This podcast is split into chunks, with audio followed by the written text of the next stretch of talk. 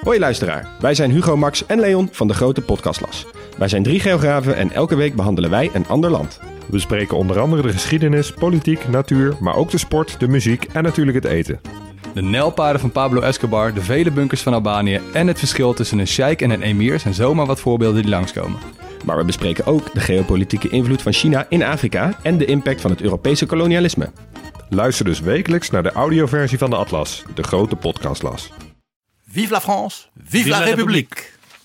Ta ta ta ta ta ta ta Le jour de gloire est arrivé. Contre nous de la tyrannie, l'étendard sanglant eh l'étendard sanglant élevé. Eh de bloedige vaandels geheven. Dit is Betrouwbare Bronnen met Jaap Jansen.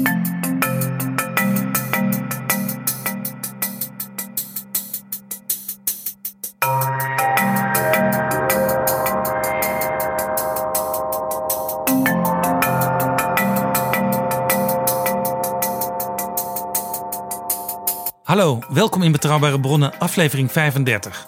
Het is een prachtige week voor Betrouwbare Bronnen, want misschien heb je het al gehoord. We zijn genomineerd voor de Dutch Podcast Award 2019 in de categorie Nieuws en Politiek. Hartelijk gefeliciteerd! En om het nog mooier te maken, ben ik zelf ook genomineerd in de categorie Beste Host. Tja, PG, er is nog geen categorie culthelden, zoals Trouw jou onlangs omschreef. Stemmen kan op www.podcastawards.nl en de uitreiking is op 6 juni in Dauphine in Amsterdam. Dus www.podcastawards.nl. Gaat trouwens als een speer met betrouwbare bronnen. De afgelopen vier weken hebben we meer dan 20.000 luisteraars per week. Voor een groot deel jonge luisteraars tussen 18 en 35 jaar. Zeer interessant voor adverteerders, dus heb je belangstelling om in betrouwbare bronnen te adverteren of om betrouwbare bronnen te sponsoren? Neem dan contact met ons op. Dat kan via info apenstaartdagennacht.nl, het mailadres van Dag en Nacht Media. Dus info apenstaartdagennacht.nl. Op 23 mei mogen we naar de stembus voor de Europese parlementsverkiezingen. Daarom staat Betrouwbare Bronnen de komende drie weken in het teken van Europa. Straks praat ik met Chris Alberts, die onderzoek deed naar de Nederlandse Europarlementariërs in de afgelopen vijf jaar. Wat je niet moet denken is dat dit is een heel ingewikkeld politiek systeem. Dat je dan even met wat posters en wat video's, hè, want dat is toch een beetje wat het Europees Parlement dan laat maken, dat dan uh, die opkomst opeens omhoog gaat. Het gaat toch over um, herkenbare politici. Is daar aandacht voor? Um, begrijpen mensen welke issues er boven voor liggen? Een ingewikkeld systeem. Chris Alberts probeert het straks zo goed mogelijk uit te leggen. Het is heel oncontroleerbaar wat ze doen. Dus ik ben ook super kritisch geworden over dat Europees Parlement. En eigenlijk niet zozeer over de mensen die daar zitten. Want ik denk dat de meeste daarvan van goede wil zijn op zich. Ja, wie zijn die 26 Europarlementariërs die namens de Nederlandse kiezers in Brussel en Straatsburg actief zijn? Mensen kennen de mensen niet die er lopen. Mensen kennen de structuur niet. Mensen weten niet wat het voor instelling is. Mensen kennen het in termen van procedures niet. We bespreken de meeste van die Europese politici met wie Chris Alberts en Mendeltje van Keulen spraken voor hun boek Wat doen ze daar eigenlijk? Gesprekken met Nederlandse Europarlementariërs. Aan het einde van deze betrouwbare bronnen weet je veel meer over Europese volksvertegenwoordigers als Peter van Dalen, Judith Sargentini, Kati Piri, Jan Huytema, Anja Hazekamp en Hans van Balen. Annie Schreier is met, uh, met een straatlengte voorsprong de meest interessante Europarlementariër die we hebben. En wat deden eigenlijk de vier PVV'ers de afgelopen jaren in het Europees Parlement? Nou, niet veel. Waarom hebben we van de PVV niks gehoord? Dus je zou echte de oppositie, echte oppositie ja. is het natuurlijk niet. Je zou de PVV'ers in het Europees Parlement kunnen verwijten, hoe je verder ook inhoudelijk over hun standpunten denkt, mm -hmm. dat ze niet hebben geleverd voor hun vorstelijke salaris. Uh, dat, zou ik zo, dat zou ik zo zeker durven, durven zeggen. Ik zou zeggen, kijk, als je dan niks kunt bereiken, dan kun je in ieder geval een waai maken. En dan kun je in ieder geval ervoor zorgen dat mensen die euroceptisch zijn in Nederland, dat die uh, merken dat de PVV hun mening te, he, verkondigt in Brussel en Straatsburg. Dat lijkt mij het minste. Straks een uur lang Chris Alberts over de Nederlandse Europarlementariërs.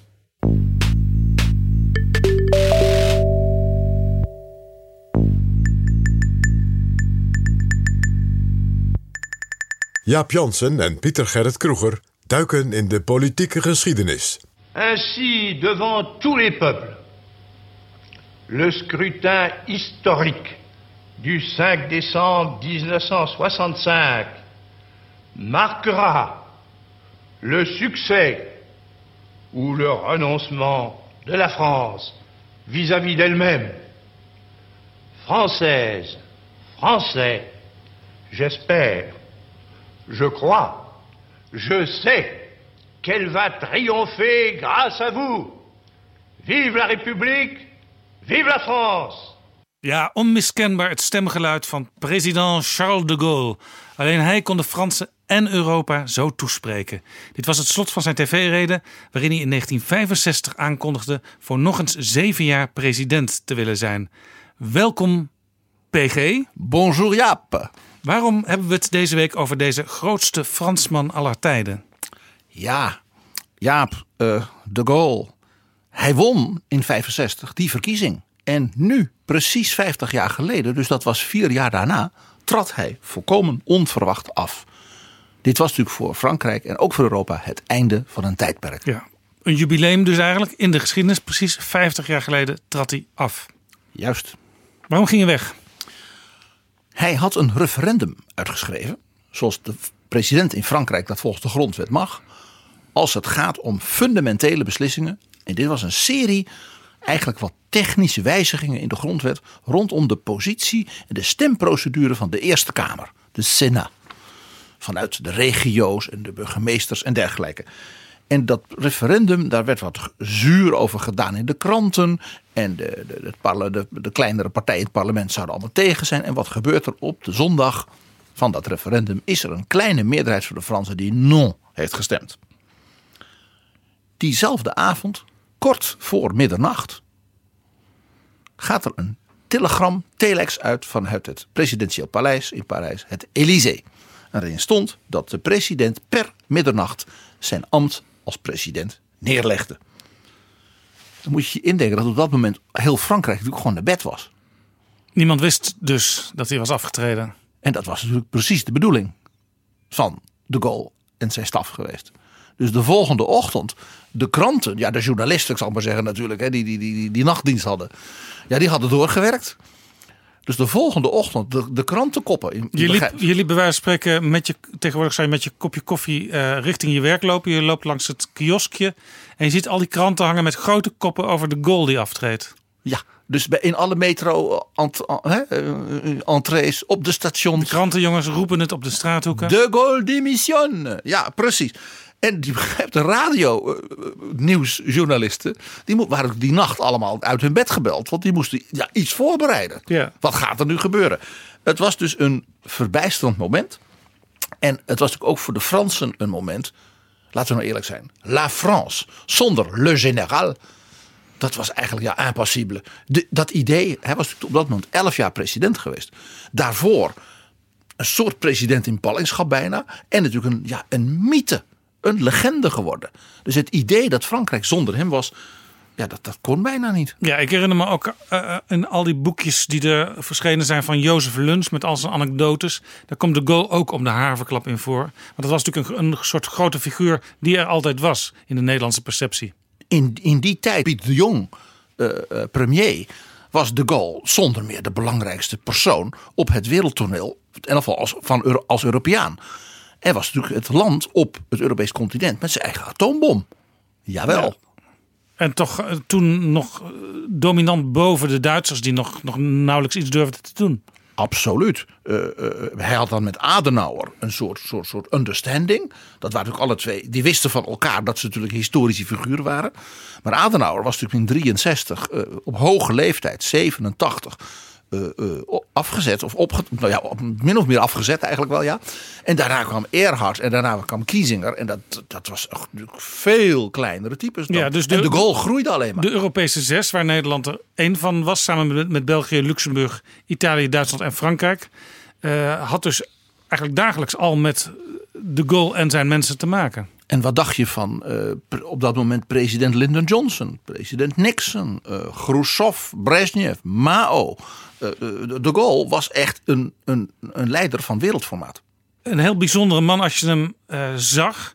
Hij had ook best wel vaak gewoon een pak aan. Maar meestal op de foto's zag je hem in militair uniform, in generaalspak. Ja, als hij zeg maar, een soort nationale eh, ceremonies had. Die bijvoorbeeld eh, te maken hadden met een herinnering aan de oorlog. En dat was bij hem zowel de Eerste Wereldoorlog als de Tweede Wereldoorlog. Dan verscheen hij in uniform. En ja, eh, hij was natuurlijk een, een, een reus van een man. Dus hij had ook speciaal voor hem gemaakte uniformen met extra lange eh, broekspijpen. En wat dan niet. Dan had hij ook nog die kepi, zoals dat heette. Waardoor zijn hoofd nog langer werd dan het al was. En dan was hij natuurlijk een nog indrukwekkende verschijning dan hij als het ware bijna van zichzelf al was. Wie was de Gaulle? Ja, hij is geboren in 1890. Dus iemand echt van de tweede helft van de 19e eeuw. Dus ook een, nou ja, als kind iemand die dus nog in de sfeer van eh, eh, met name ook het Frankrijk na de grote nederlaag tegen Pruisen van 1870. Eh, dat, dat had een grote indruk, maakte dat op de Fransen. Hij is in 1970 gestorven, dus precies een jaar na zijn aftreden. Hij heeft dus ook zijn memoires, die hij toen aan het schrijven was, niet helemaal af kunnen maken. Eh, hij kwam uit een typisch klassiek burgermilieu in Frankrijk, maar uit de zeer vrome katholieke eh, kant van de Franse Maar burgerij. zeer vroom en katholiek is ook vaak reactionair. En dat wa- was hij dus niet. Heel interessant. Zijn vader was onder andere ook leraar. En behoorde tot de mensen rond 1900, dat was natuurlijk het moment. die dus Émile Zola steunde in het verdedigen van Dreyfus. Dat was voor iemand met een zeg maar, vroom-katholieke achtergrond opmerkelijk.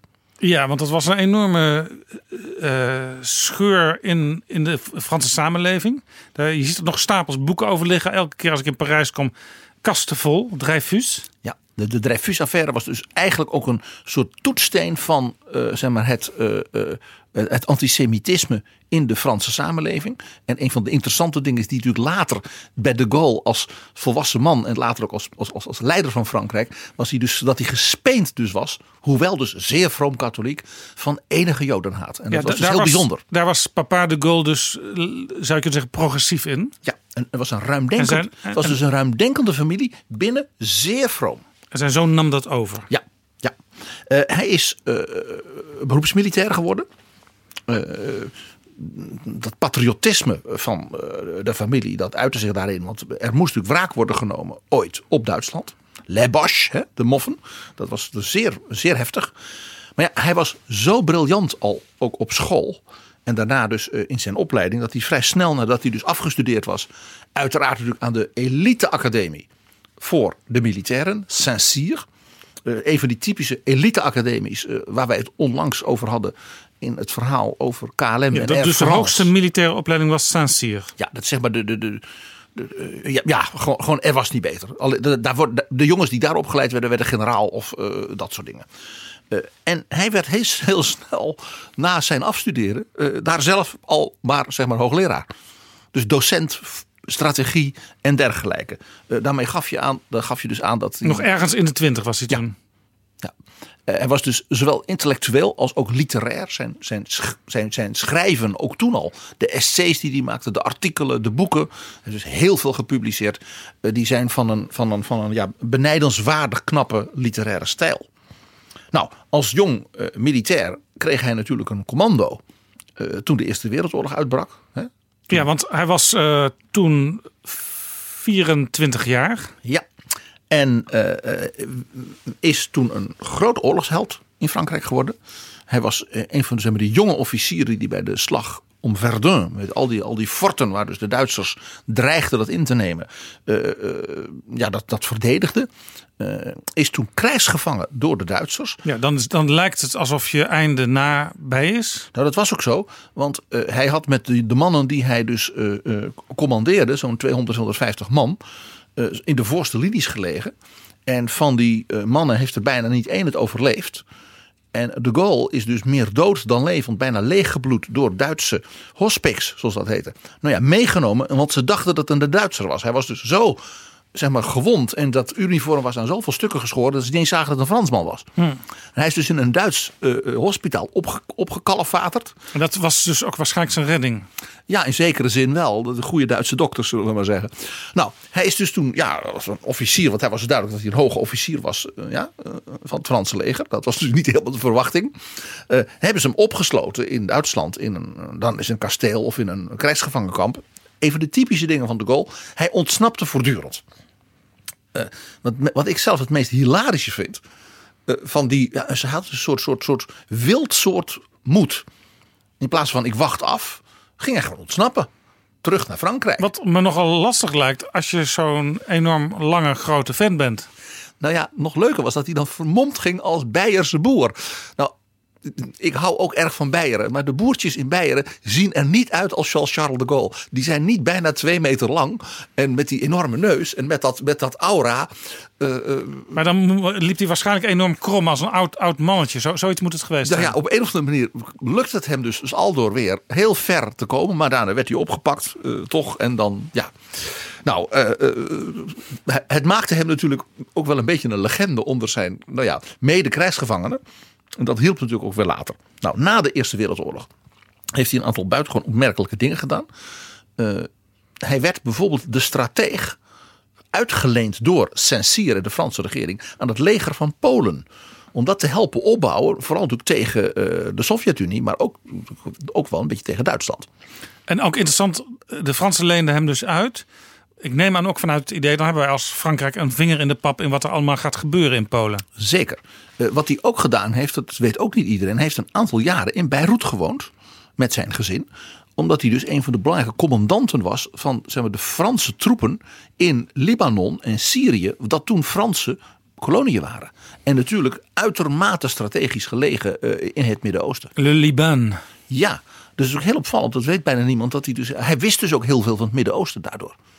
Nou, maar het meest belangrijke eigenlijk is dat hij als hoogleraar nog steeds, hè, als het ware militaire strategie, eh, de grote theoreticus werd eh, in Frankrijk van zeg maar, de mobiele oorlog. Hij zei: We hebben nu auto's, we hebben vliegtuigen, alles kan bewegen. Dat betekent dus ook artillerie kan, kan bewegen. Je kunt dus troepen laten bewegen, niet alleen met treinen, maar ook met, met vrachtwagens.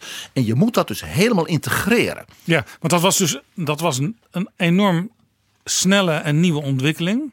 Zoals je bij wijze van spreken nu in 2019 ook allerlei militaire ontwikkelingen hebt die heel snel gaan. En waar de vraag is wie gaat wie overheersen uiteindelijk. Hij, was een soort Jamie Shea van 1925. Ja, Jamie Shea die in Betrouwbare Bronnen te gast was. De oud-NAVO-man die alles eh, weet over cyber eh, warfare. De Gaulle schreef daar dus ook boeken over. En, en, en bijvoorbeeld serie eh, zeg maar essays die hij dan bundelde. Eh, die waren zeer omstreden, omdat de, zeg maar, de klassieke verdedigingsoorlog, mensen die, die de Eerste Wereldoorlog waren aan het overdoen waren. Hè? Dat is vaak, men vecht vaak de vorige oorlog, hè, de generaals. Nou, hij dus niet. Eh, dus hij was omstreden.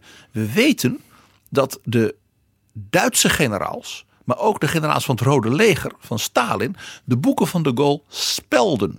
Dus de beroemde Duitse panzergeneraal Guderian, maar ook generaal von Manstein, waren zeer bekend met het werk van Charles de Gaulle. En zij, anders dan het Franse leger, pasten dat dus toe in wat we de Blitzkrieg gingen noemen. Ja, Rommel voerde dus uit voor Hitler wat de Gaulle had opgeschreven. Ja, heel interessant, want eh, ehm, de Duitsers zijn dus in eerste instantie heel ver gekomen. Misschien mede door dit soort literatuur. En Stalin, daar geldt eigenlijk hetzelfde voor. Ja. Dus hoogst opmerkelijk. Eh, nou, je begrijpt, toen eh, eh, de spanningen in Europa toenamen, hebben ze hem dus ook commandant gemaakt van zeg maar, een aantal grote tankbrigades. Die hij zelf ook theoretisch had ontwikkeld. Hoe zou je dat moeten doen? Hij kreeg natuurlijk niet wat hij wilde. Eh, hè, dus hij was voortdurend had hij dus ruzie met de andere generaals en, en dergelijke. Niettemin. Hij wilde maar- natuurlijk meer nadruk op dat moderne. dat is een heel belangrijk punt, Jaap. Goed dat je dat zegt. Heel belangrijk punt. Ook st- straks in het verhaal. De Gaulle was buitengewoon modern in een heleboel dingen. Er komen straks zelfs ook nog wat leuke voorbeelden van zijn moderniteit. Ja, we moeten ons dus niet vergissen in dat beeld van de Gaulle in dat generaalsuniform. Dat, dat doet een beetje ouderwets aan. En ook zijn ouderwetse retoriek. En dat, ook dat, zeg maar, die- dat vroom-katholieke Ja, van uit een hem. andere tijd, denk je in eerste instantie. Maar hij was niettemin zeer modern. Absoluut. Het leidde ertoe overigens dat, eh, doordat hij zo kritisch was, dat de premier van Frankrijk, Paul Renault, hem dus aan zich bond, ook als topadviseur, met oog op eh, zeg maar, ja, de dreiging van eh, de legers van de naties. Want die dacht, ik heb een aantal briljante mensen, waaronder die zeer eigenwijze de Gaulle, eh, die heb ik nodig. Door zijn rol als adviseur en topstrateeg van de premier. En daarmee dus ook als criticus ja, van zeg maar, de, mag zeggen, de ouderwetse generaals zoals Pétain. ontmoette hij Winston Churchill. Want Renault nam hem dus mee in de overleggen met de Engelsen. Zeker toen na 10 mei. Dus de Duitse troepen, niet alleen in Nederland en in België, maar ook in Frankrijk waren binnengevallen. En Churchill ongeveer om de dag, dus als de next benoemde premier van Engeland, op en neer vloog.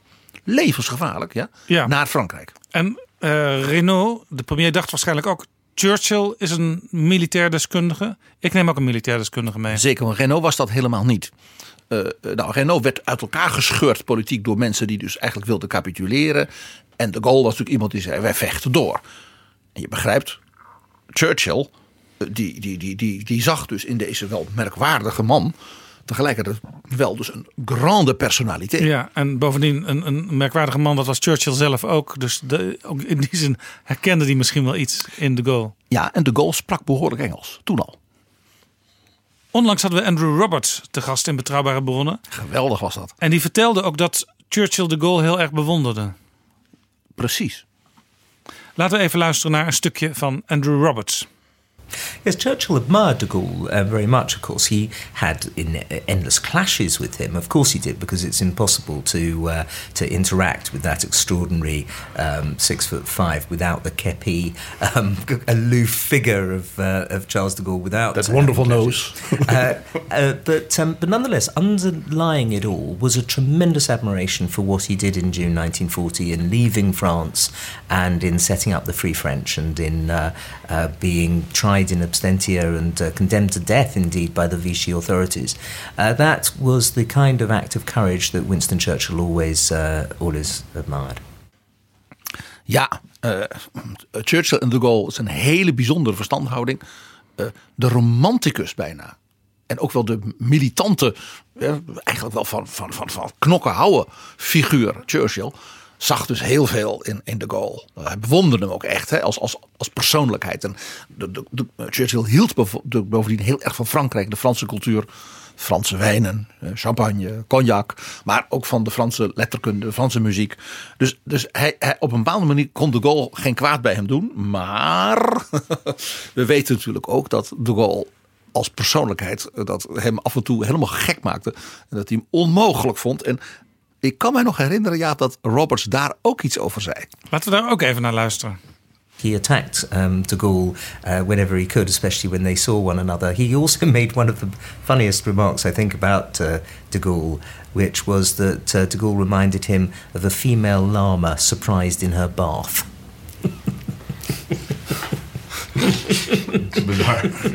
totally bizarre. Classic Churchill.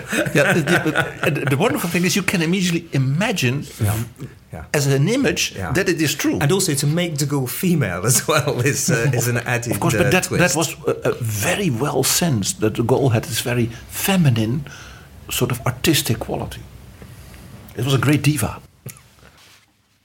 Dat was Andrew Roberts in een, een van de vorige afleveringen van Betrouwbare Bronnen. Over Winston Churchill ging het toen. Ja, en dit gaat dus eigenlijk over de periode dat eh, de Gaulle in Londen terechtkomt. Hè, het Franse leger stort in. Hij wordt dus naar Londen gestuurd om ja, nog te, te, te overleggen voor, voor de gezamenlijke strategie. Merkt dan dat bij zijn vertrek eh, de generaals, zodra hij weg was, dachten van: oh, mooi zo, die de Gaulle is weg. Die door wil vechten, dan kunnen we nu mooi capituleren.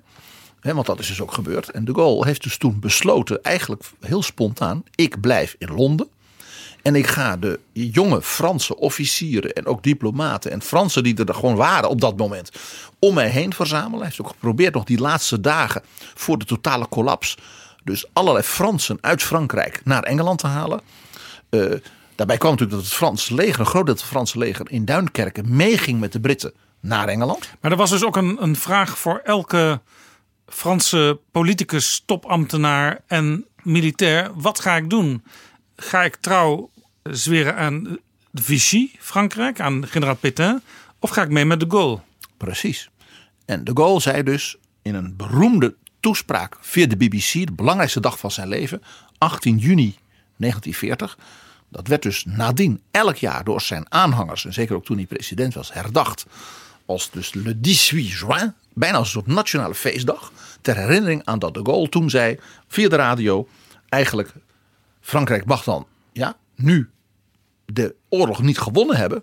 Maar wij vechten door tot la victoire met onze bondgenoten. J'invite les chefs, les soldats, les marins, les aviateurs des forces françaises de terre, de mer, de l'air, où qu'ils se trouvent actuellement, à se mettre en rapport avec moi. J'invite tous les Français qui veulent rester libres à m'écouter et à me suivre. Vive la France, libre, dans l'honneur et dans l'indépendance. De slag is verloren, maar we vechten door. Dat hoor je soms nu ook wel Nederlandse politici zeggen in bepaalde campagnetijden. Ja. Nou ja, eh, eh, wat hij dus deed was eh, weigeren te capituleren. Dat betekent dus dat hij dus het regime van Vichy, dat dus wel capituleerde, gewoon zei dat is dus illegaal. Want Ja. dat doet Frankrijk niet. Dus hij zei ik ben Frankrijk. De Gaulle, zijn houding, die hij dus in die hele oorlogstijd heeft gehouden. Dat hij zei er is één Frankrijk, dat is vrij, dat is niet verslagen. Eh, dat is een grote mogendheid in de wereld. Zodra dus de nazi's zijn verslagen met de steun van Frankrijk, ook de Franse koloniën en de, gevluchte Franse jongeren die dus vanuit Engeland heel dapper natuurlijk gewoon doorgingen met vechten, die zijn Frankrijk. En als dus dan de nazi's zijn verslagen, daar was hij volstrekt van overtuigd, hè, dus net als Churchill, dan is Frankrijk ook weer een grote mogendheid. En ik ben alvast zeg maar, de leider daarvan. Maar dat is dus een enorm risico wat hij nam. Want het, het was met de vraag of dat uiteindelijk zou gebeuren. En bovendien ha- had hij eigenlijk wel steun in, in, in de wereld. Nou ja, niemand geloofde hem natuurlijk eigenlijk. Als je zeg maar realistisch keek, dan dacht je die vent is gek. Eh, de enige die hem dus bleef geloven was de romanticus Churchill. En die heeft hem dus ook verdedigd tegen bijvoorbeeld president Franklin Delano Roosevelt van Amerika. Die vond namelijk de Gaulle ridiculous.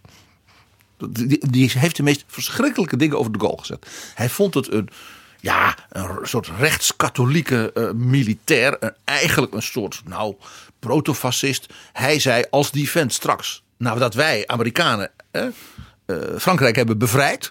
Hebben wij ons bloed voor gegeven. En dan komt er een soort generaal Franco. Die daar in Parijs een beetje eh, een soort fascistisch regime gaat voeren. Ja, ja, ja, als je Franco kent, dan zit er ook wel iets in die kop van de goal wat je aan Franco doet denken. Nou, eh, er zat geloof ik wel 50 centimeter verschil in. Ja, natuurlijk, natuurlijk. Maar goed, nee, ik vind het een schandelijke Fran- vergelijking. Franco natuurlijk ook iemand die, die heel eigenzinnig gewoon zijn gang ging daar in Spanje. Ja, maar eh, alles behalve een democraat. Dus ik vind het een schandelijke vergelijking, Jaap. Nou, in Frankrijk Ik zelf... terug. Ja, heel goed. Je, je le retire. Hè? Ja. Eh, in- Voordat de Franse ambassade Ja. ons gaat bellen. Ja, precies. Of dat Macron niet met ons wil praten. In een, binnenkort in de betrouwbare bronnen. Nou, niemand in Frankrijk kende natuurlijk deze generaal. Ja, een paar mensen. eh, zo rondom eh, de staf van, van premier Renault. En wat politici Ja, en, en andere generaals. Alleen maar jonge militairen, maar die waren meestal nog niet hoog genoeg natuurlijk. Nee. Dus de Gaulle was een stem op de radio. En vluchtschriften die dus werden uitgestort door de, de Britse vliegtuigen in het Frans, die ze dus maakten. De stem van het vrije Frankrijk. Exact. La France libre. En hij riep dus de Fransen op, ook in het verzet. Hij coördineerde dus ook met verzetsleiders. Die werden door Frankrijk uitgevlogen. Ja, die via geheime missies die met hem samen coördineerden. Wat was eigenlijk zijn, zijn officiële functie in de oorlog? Hoe, hoe was zijn omschrijving? Eh, commandant van de Vrije Fransen. Hij was niet president. Nee, want het, hij zei: als Frankrijk bevrijd is, dan dat illegale regime van Vichy, dat verdwijnt dan gewoon in het niets. En dan komt er een nieuw Frankrijk. En hij wou dus ook dan, eh, ja, zeg maar, weer verkiezingen. Want hij was, eh, hè, zoals ik al zei, een, een, een zeer vrome, eh, ja, allesbehalve linkse katholiek. Maar een zeer waarachtige democraat op Ja. zijn manier. En hoe ging dat dan? De oorlog was op een bepaald moment voorbij. Hè? Eh, 44. eh, De invasie, ja. Frankrijk en, en, en zelfs het zuiden van Nederland werd op een gegeven moment ook bevrijd. Hij, was hij toen meteen de leider in Parijs? Ja, hij, is te- hij heeft ervoor eh, gezorgd dat de, met de, de Amerikanen en de Britten. dat er een soort brigade van zijn vrije Fransen. als ongeveer de eerste waren die Parijs konden binnentrekken. terwijl de Duitsers zeg maar, op de vlucht sloegen. Dat was mooi, want de mythe dat de Fransen dus zelf Parijs hadden bevrijd. was voor psychologisch had hij dat natuurlijk heel goed aangevoeld. Ja, en ondertussen de, de, de Vichy-Fransen die hadden gecollaboreerd. Allemaal op de vlucht. Die, die gingen met de staart tussen de benen en vandoor. Die gingen voor een belangrijk deel mee met de nazi's na- naar Zuid-Duitsland. Nou, de Gaulle verschijnt dus dan in Parijs. Daar houdt hij een van zijn allerberoemdste toespraken. Hè, Ik zei het al, hij was een literair briljante man. Ja, daar zouden we nou een hele aparte serie van betrouwbare bronnen aan kunnen wijden. Aan alle Absoluut. toespraken van de Gaulle. Absoluut. Deze, dit is een van zijn allerberoemdste. eh, waarin hij zijn hulde brengt aan Parijs als het hart van het verzet. Wat natuurlijk helemaal niet waar was. Maar dat deed het geweldig. En voor de mensen die wel in het verzet waren geweest in Parijs was het natuurlijk prachtig. Paris, Paris outragé, Paris brisé, Paris martyrisé, mais Paris libéré, libéré par lui-même, libéré par son peuple avec le concours des armées de la France, avec l'appui et le concours de la France tout entière, c'est-à-dire de la France qui se bat, c'est-à-dire de la seule France, de la vraie France, de la France éternelle.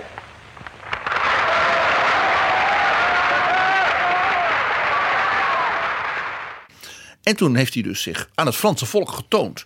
Door, in een, door wandelend over de Champs-Élysées. Met dus de leiders van het verzet en dergelijke samen.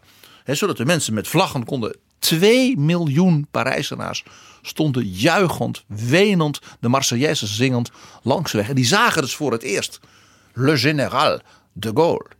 Die ze nog nooit eigenlijk hadden gezien. En daar liep dus die enorm lange man. Zo zwaaiend zo met zijn, zo met zijn handen. Ja, zo zwaaiend naar de Fransen. Hè, met die kepi en die geweldige neus. Het was bijna alsof hij ervoor gemaakt was, qua vorm, om daar te lopen bij die terugkeer van het, van het vrije Frankrijk, maar dan ook echt op Parijse bodem. Het was of Hollywood hem gekast had. Toen dus een week later Churchill naar Parijs kwam. Toen heeft, heeft hij dus met Churchill samen opnieuw eh, eh, zeg maar zo'n wandeling over de eh, Champs-Élysées gemaakt. En eh, in het boek van Andrew Roberts beschrijft hij prachtig dat Churchill eigenlijk twee uur lang alleen maar heeft gehuild. Ja, Omdat hij dus door de, door de Parijzenaars, als het ware samen met de Gaulle, nou ja, werd bejubeld als no liberateur. Ja, Churchill kreeg daar eigenlijk het bewijs en het eerbetoon van ik heb het goed gedaan tijdens die bezettingsjaren heb ik goed gehandeld vanuit Londen. En we hebben gewonnen. En ik heb ook goed aan gedaan om mijn kaarten op de goal te zetten. Ja, en het was natuurlijk omdat hij zo van Frankrijk hield en van Parijs hield. eh, dat, was, ja, dat, dat, dat deed hem ongelooflijk veel. Ja, Nou, eh, er komt dus een, natuurlijk een soort noodregering hè, in, in Parijs. ja, net als in Nederland waren er niet meteen verkiezingen, maar er moest wel geregeerd worden. Daarvan werd de Gaulle dan premier. En hij heeft dus ja, mensen uit het verzet en vrienden van hemzelf. En mensen die zeg maar, wij zouden zeggen goed waren geweest in de oorlog. Die vormden dus dat, die regering. Maar ja, eh, de partijen werden natuurlijk onmiddellijk eh, opgericht. De communistische partij, de socialistische partij, de liberalen. Ja. Er kwam een soort katholieke partij. Eigenlijk de meeste partijen die kwamen gewoon weer terug. Hè? Een beetje à la Jan Schouten, wij zijn niet veranderd. Zo is het. En ja, wie wel veranderd was, was natuurlijk de Gaulle. Dus die had wel zijn eigen partij. De Rassemblement pour la République. En die partij die, eh, eh, ja, die bestond natuurlijk uit mensen die zich om hem schaarden. Maar die had natuurlijk niet echt een programma. En ja, hij was ook natuurlijk niet qua achtergrond de man voor, ik zal maar zeggen, eh, ja, een fractievoorzitter in Maar daar het parlement. ontstond dus wel zoiets als de Gaullisten. Ja. Ja, er zijn mensen toen, die vaak ook uit het verzet, mensen die dus zeg maar, hun lot voor eeuwig aan Le Général hebben verbonden. En dat ook letterlijk hebben gedaan, dus tot zijn dood. Ja, maar het was eigenlijk niet helemaal iets voor de goal. Zo'n parlementair systeem. En daar had misschien Franklin De- Delano Roosevelt wel een beetje gelijk in. Ja, ja, ja, ja, zeker. De goal was natuurlijk gewoon te groot daarvoor. En eh, heeft zich dus op een bepaald moment teruggetrokken uit de politiek. Tot grote vreugde van zijn vrouw, Yvonne. Want die dacht, mooi zo, eh, hebben we dat gehad. Die wilde eigenlijk, eh, nou ja, hij moest zijn memoires gaan schrijven. En dan eh, zou hij mooie dingen voor Frankrijk doen. Maar die politiek, dat vond zij helemaal niks. Zijn aanhangers, dat, die versplinterden ook wat. Sommigen gingen naar andere partijen, sommigen, dus er bleef wel een brok over. En hij ging afwachten en die tijd gebruikte hij dus voor die beroemde memoires. Met die beroemdste openingszin misschien wel van enig politiek boek, memoiresboek. J'ai toujours eu une certaine idée de la France. Een Ik certain idée de la France. het, de, het nieuwe boek van professor Julian Jackson. Ik kan het niet genoeg prijzen over de Gaulle. Een Britse kenner. Die is ook met een mooi Brits oog naar de persoon de Gaulle kijkt. Die werkelijk fantastisch eh, archiefonderzoek heeft gedaan. Wat je allemaal leest uit brieven en dagboeken. Het is fantastisch wat hij gedaan heeft. En dat boek heet gewoon A Certain Idea of France. We spreken nu ongeveer van 1945. Hoe lang moest de Gaulle wachten en hoe lang moesten de Fransen op de Gaulle wachten? 13 jaar. Dat is een ongelooflijk lange periode in die tijd. Ja, want en iedereen dacht dus, nou ja, die memoires die verschijnen dan om de twee, drie jaar. Deel 1, deel 2, deel 3. Hè, en, en, en, en hij kreeg natuurlijk aan alle kanten eerbewijzen. En zijn partijaanhang eh, bleef ook zich nou ja, hè, m- m- tot hem richten. Dus hij gaf ook af en toe een persconferentie over wat in Frankrijk moest gebeuren. Maar hij was toch een beetje met pensioen eigenlijk. Dus het was iemand die bij wijze van spreken à la Bolkestein af en toe wel in theaters en zo te zien was als eh, gewoon in het publiek. Eh, en hij publiceerde, maar verder, eh, ja, hij had geen functie. De Gaulle was geen man voor, om in theaters te gaan zitten. Hij zat in zijn huis ver buiten Parijs, schreef en dacht na en ontving mensen.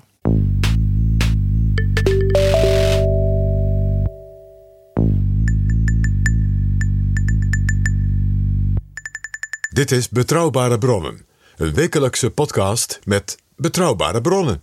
Wat gebeurt er in die zeg maar, jaren 50, tweede helft van de jaren 50? Het gaat met Frankrijk helemaal fout. Frankrijk verliest een zeer bloedige koloniale oorlog in Indochina, in Vietnam. De beroemde verschrikkelijke veldslag bij Dien Bien Phu. Ja. Bij het Franse leger in feite in de pan gehakt werd door het, het Vietnamese leger. Op datzelfde moment barst een, een, een koloniale oorlog in Noord-Afrika uit, in de Sahara, in, eh, met name in Algerije. Maar denk ook aan Tunesië, denk aan Marokko, dat was allemaal Frans. Eh, ook daar dus eh, tienduizenden doden. Bovendien hele ernstige mensenrechten schendingen, waar dus in de hele wereld schande van gesproken werd.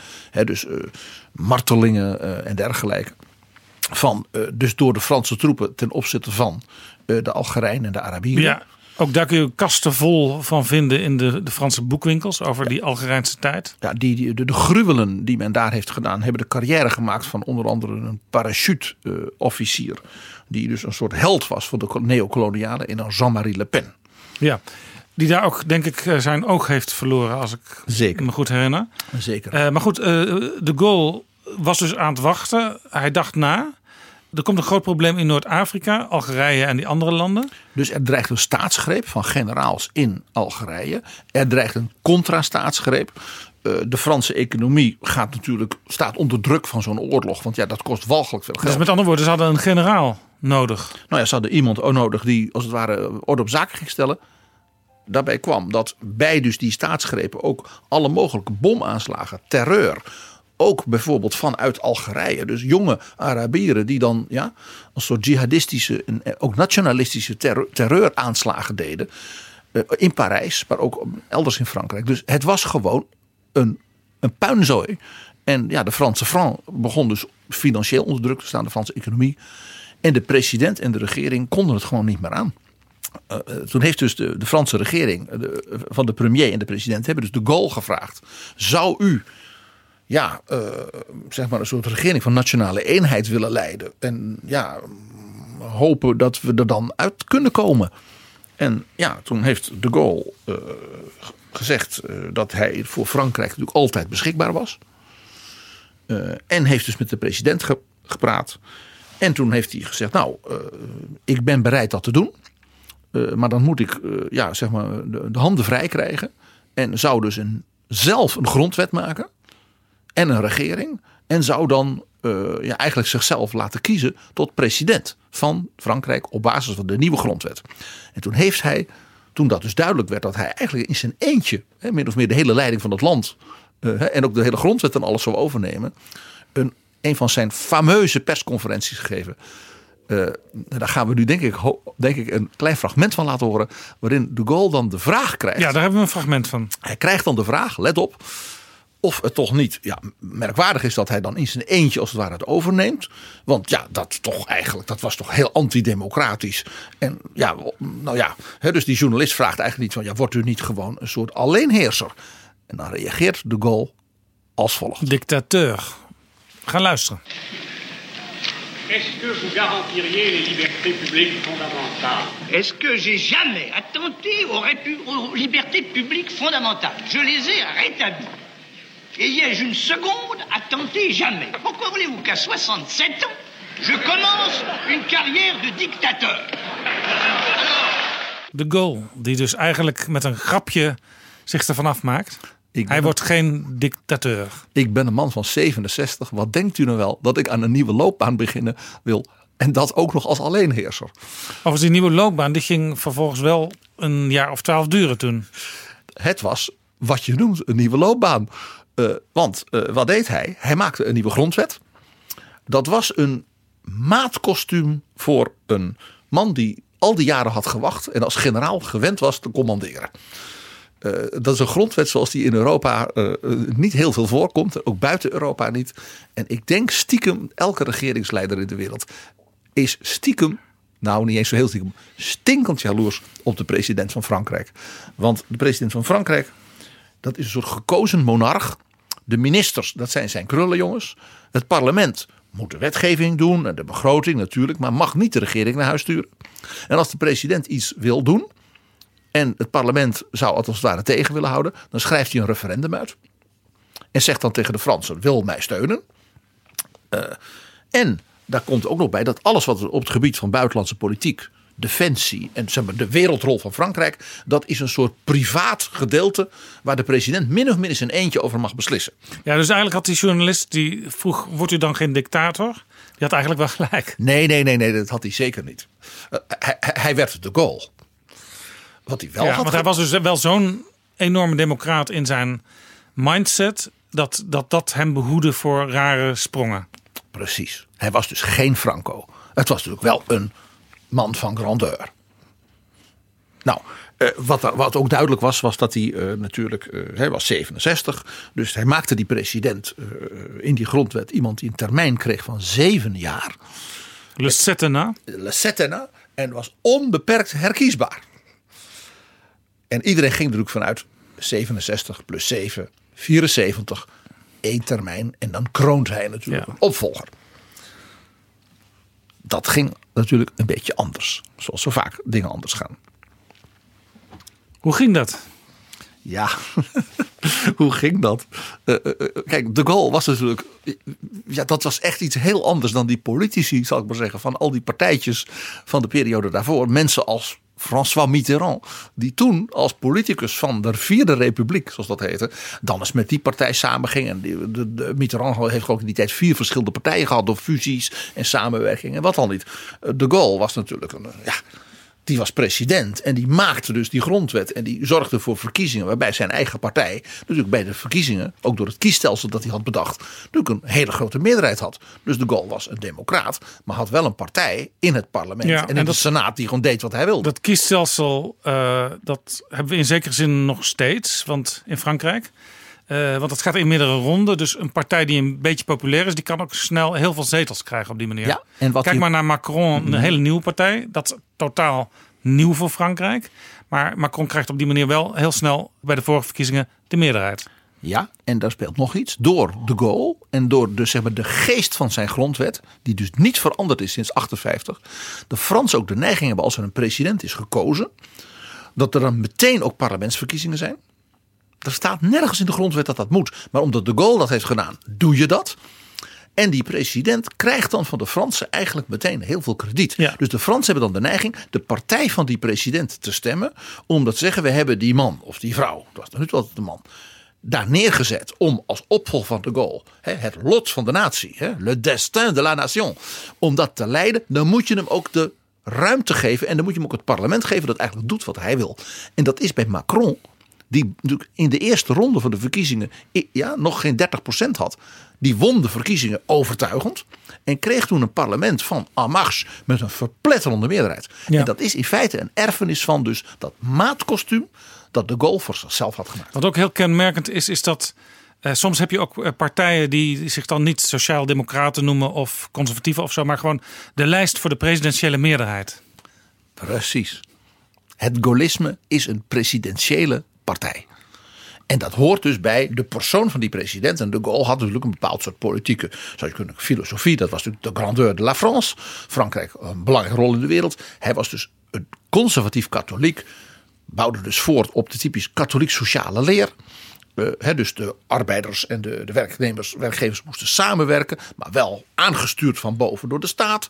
Eh, ook daarin heel Frans etatistisch natuurlijk. Dus hij was wat dat betreft ook wel een hele klassieke Franse politicus. Maar ja, hij was natuurlijk eh, ja, vanaf het moment dus dat hij met die persconferentie die we net hoorden, ja, daar hoor je dus een, een, een leidersfiguur van, van allure.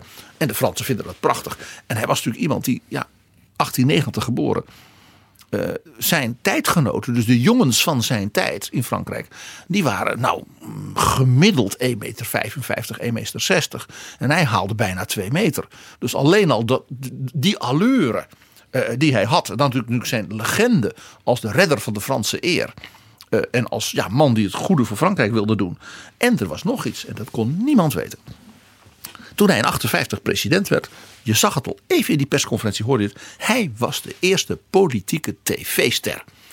Dus eerder dan JFK. Ja, want ik kwam een aantal jaren later. 1960, bij, die, bij, die, bij die, dat debat met Nixon. Dat iedereen zag, hé, hey, die man kan dat. De Gaulle was toen al een wereldster. Ja. En Die- wij zaten nog in de tijd van eh, de oude Drees. Ja, eh, dat, en Jan de Kwaai.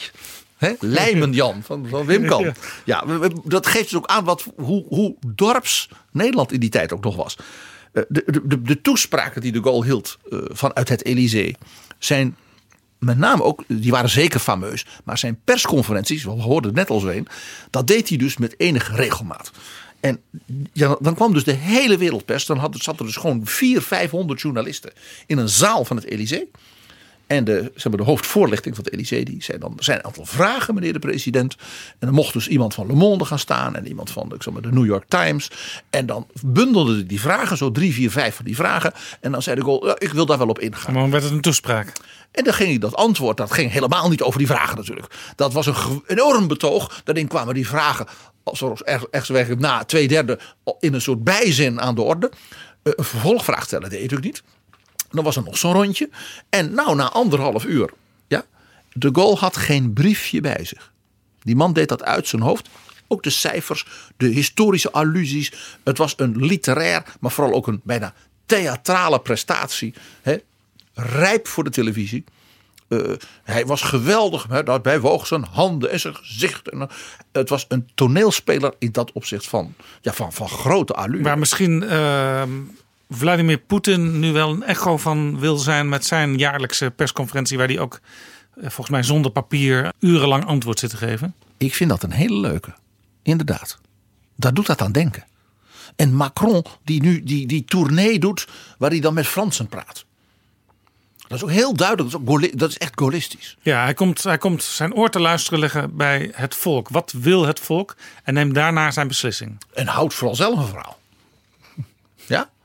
Hij vertolkt wat het volk eigenlijk wil. Ja, ja. dat vond ik trouwens sowieso al bij de opkomst van de partij van Macron vreemd. Want zijn leden, de leden van die toen nog kleine partij, die werden het land ingestuurd om te gaan luisteren wat het volk bewoog. Maar ja, ze hadden natuurlijk zelf al een heel scherp idee van eh, een- certain idee de, la, France. De la population. Ja. Ja, nou, eh, hierin dus die tv-ster, ja, die zichzelf zo ja, bijna naturel wist te verkopen. Ook dat was natuurlijk weer, waar we het eerder over hadden, de opvallende moderniteit van Charles de Gaulle. Eh, eh, ook zoiets. Uit die tijd dus dat die, dat die bewegingsoorlog als theorie hè, met tanks en vliegtuigen. Dan gaf je dus aan dat hij, die man was dol op high-tech. Dat wilde hij allemaal weten. Hij ging dus ook naar bijvoorbeeld van die tentoonstellingen van de industrie. Ja. En dan liet hij zich helemaal en detail vertellen. En had hij ook heel veel vragen. En dan bleek hij dus, hoe oud hij ook was hè, op dat moment. Toen was hij al in de 70. Alles te volgen. Dus eh, niet alleen militaire eh, tentoonstellingen, maar ook eh, bij wijze van spreken de wereldtentoonstellingen. Zo, daar was hij van de partij. Hij wilde weten wat er speelde in de industrie en de nieuwste ontwikkelingen. En het leuke is, wij weten van vrienden dat hij, zeg maar, naast al het werk wat hij altijd deed. En lezen, daar zullen we het straks nog wel even over hebben. Was, hij had één guilty pleasure. Hij had in het Elysée, dat was toen heel nieuw, een televisie laten, laten zetten. Want hij wilde het nieuws bekijken. En hij keek s'avonds naar science fiction tv-serie. Science fiction uit Amerika waarschijnlijk. Ja, dat vond hij prachtig. En dat is heel leuk. Dat is, dat is een kant van zo'n man waar, die, waar, waar ik dan dus erg blij van word. Want dat geeft iets van. Nou ja, ook een beetje toch die, een beetje jongensachtig nog. Maar Eh, ook dol op, ja, op, dol op ruimtevaart Ja. hè, en dat soort dingen. Waarschijnlijk heeft hij ook de, naar de Thunderbirds zitten kijken, waar ik, als klein jongetje naar keek. Ik zie het voor me. Ja, ja, ja. ja. Star Trek kwam wat laat voor hem. Maar, wat laat, maar ja. misschien ook nog wel heel even. Nou ja, dat geeft ook aan. Wat, het was een man van grote soberheid.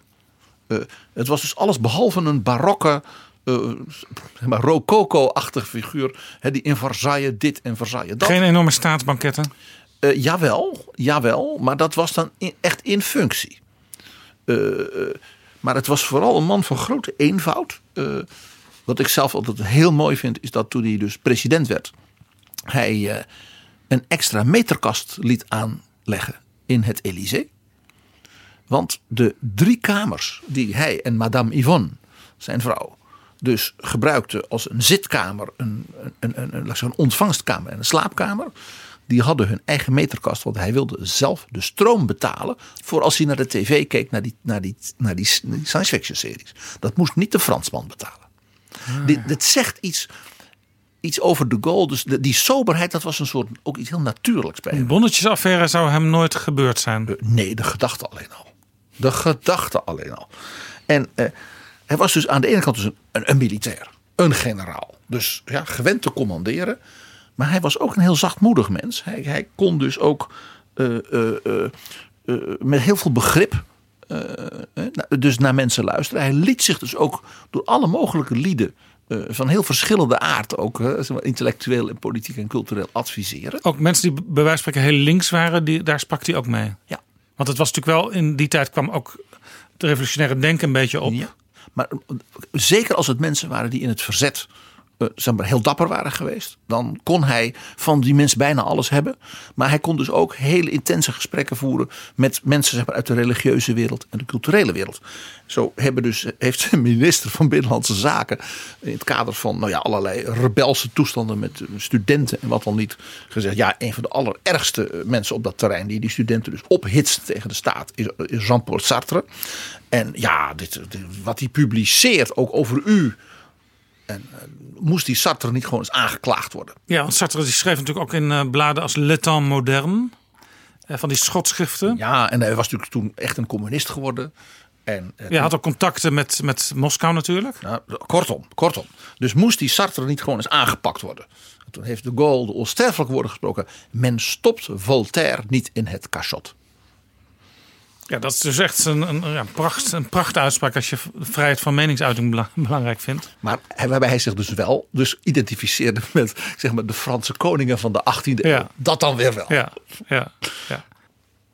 Hij was dus heel bepalend in die, in die periode in Frankrijk. En Europa. Was dus ook succesvol. Ja, als je kijk, eigenlijk kijkt naar wat hij gedaan heeft. Ja, in die eh, eh, eh, elf jaar als president. Ja, is hij natuurlijk een groot, echt een grote game changer. Ja, hij kwam natuurlijk Van de omdat Franse Er was geschiedenis. een groot probleem in Algerije. Dat was een van de dingen waarom hij aantrad. Nou, Hoe ging hij, dat? Nou, wat hij gedaan heeft, hij heeft dus tot ieders verbijstering, dat mag je wel zeggen, dat probleem in Algerije opgelost. Door te zeggen: wij kunnen winnen militair. We kunnen ons helemaal doodvechten. En ja, wij kunnen die rebellen en die opstandelingen en die, die, die boze studenten en mm, ja, die kunnen we allemaal Ja, doodschieten. maar daar volgde waarschijnlijk een maar. Hij zegt, maar het zijn Fransen. Hij zegt, wij hebben toch altijd gezegd, l'Algérie Française. Dit zijn onze broeders. Als die dus voor zichzelf willen. Dan komt er een moment dat je zegt, dan moet je dat doen. Dus hij zei, uit broederschap naar het Algerijnse volk, die hij zei, dat zijn Fransen. Gaan we dus stoppen met die oorlog. En daar zit waarschijnlijk ook het grote verschil met iemand als Jean-Marie Le Pen. Ja, dus de, de mensen die op die manier zeg maar, een neocoloniaal onderdrukkend Frans-Algerije wilden, die vo- vonden de Gaulle natuurlijk een verrader.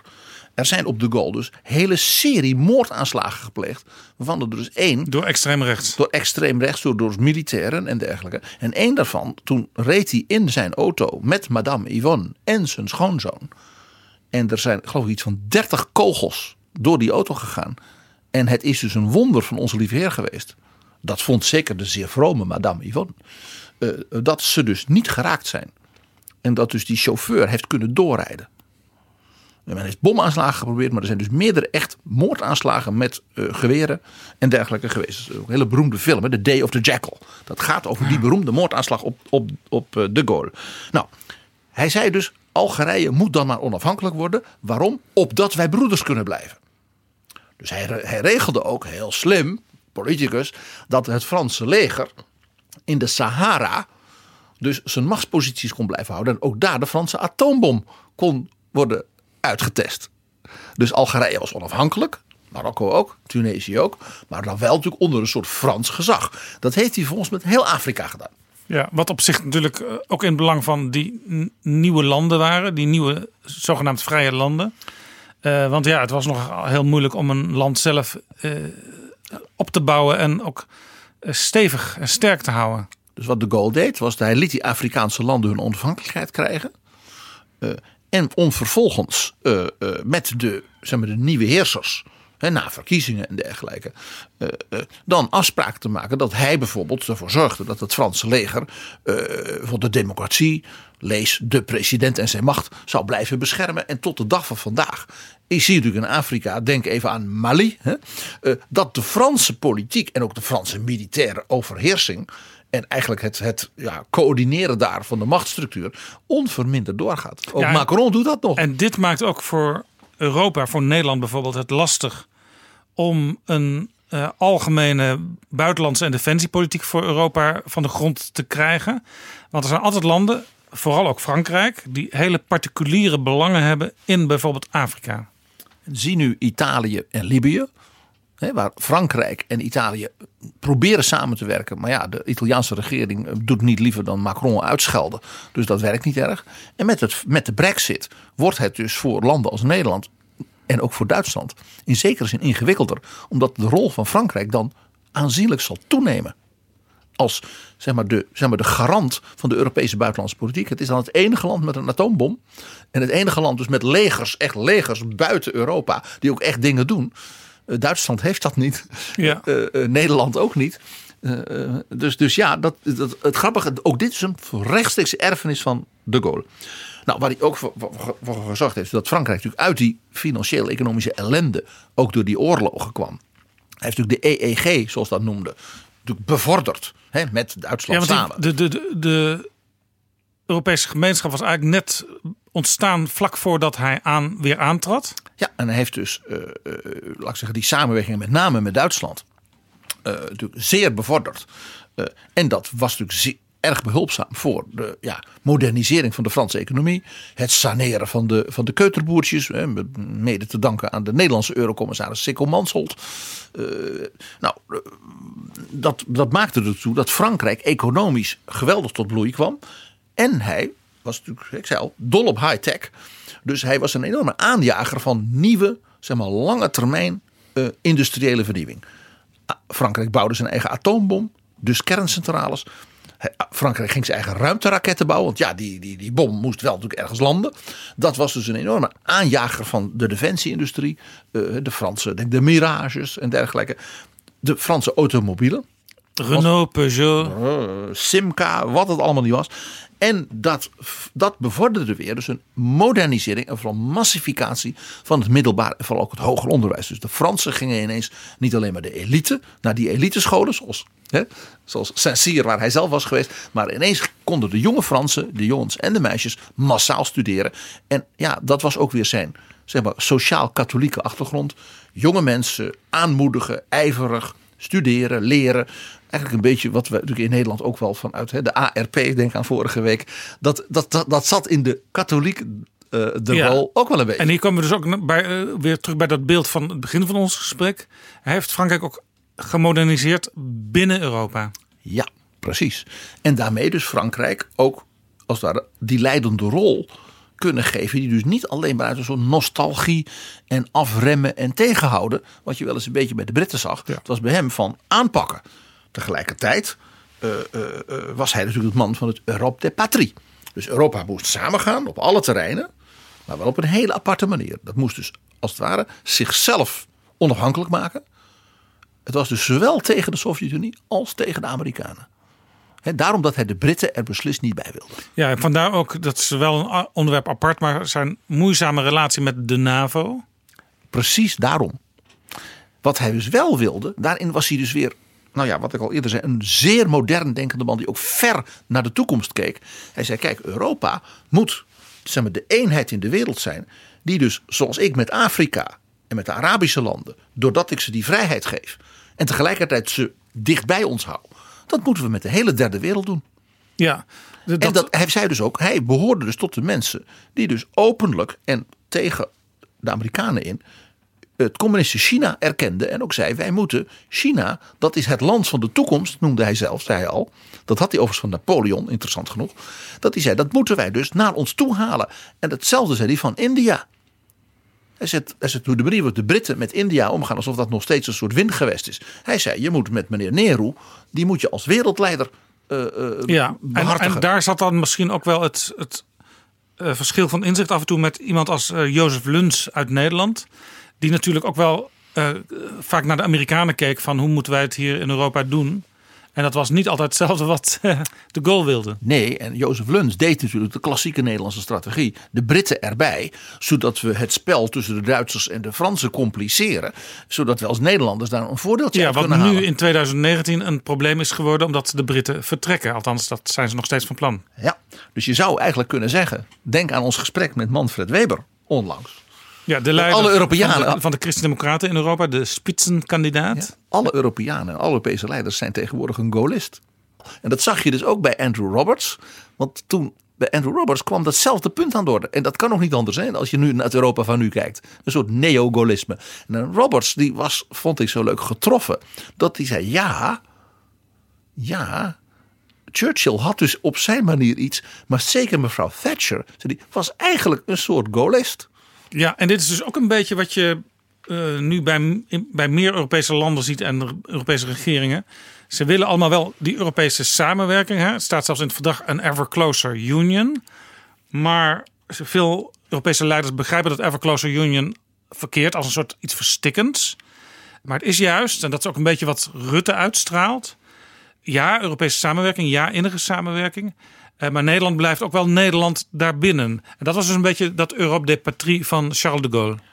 de Gaulle was van je kunt juist in een Europa waarin de volkeren, de culturen, de industrieën elkaar opzoeken als vrienden, elkaar dus ook positief uitdagen. Hè, want Delors eh, bepaalt geen Gaullist?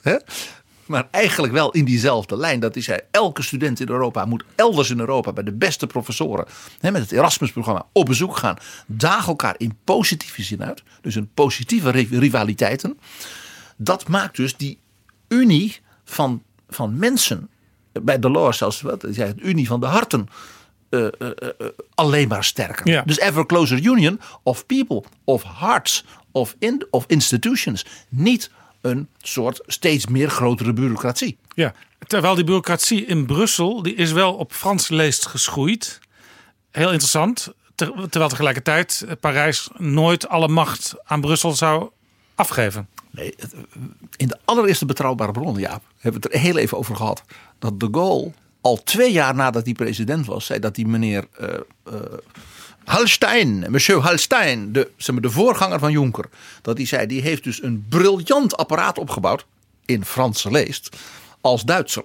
En de knapste koppen uit Europa, mensen als Sikko Mansholt, ja, Edmund Wellerstein, ook heel veel Nederlanders, en die dus met een geweldige werkkracht en idealisme dat Europese apparaat opbouwden. En dat hij zei, ho, ho, ho, ho, ho, dat wordt een super état.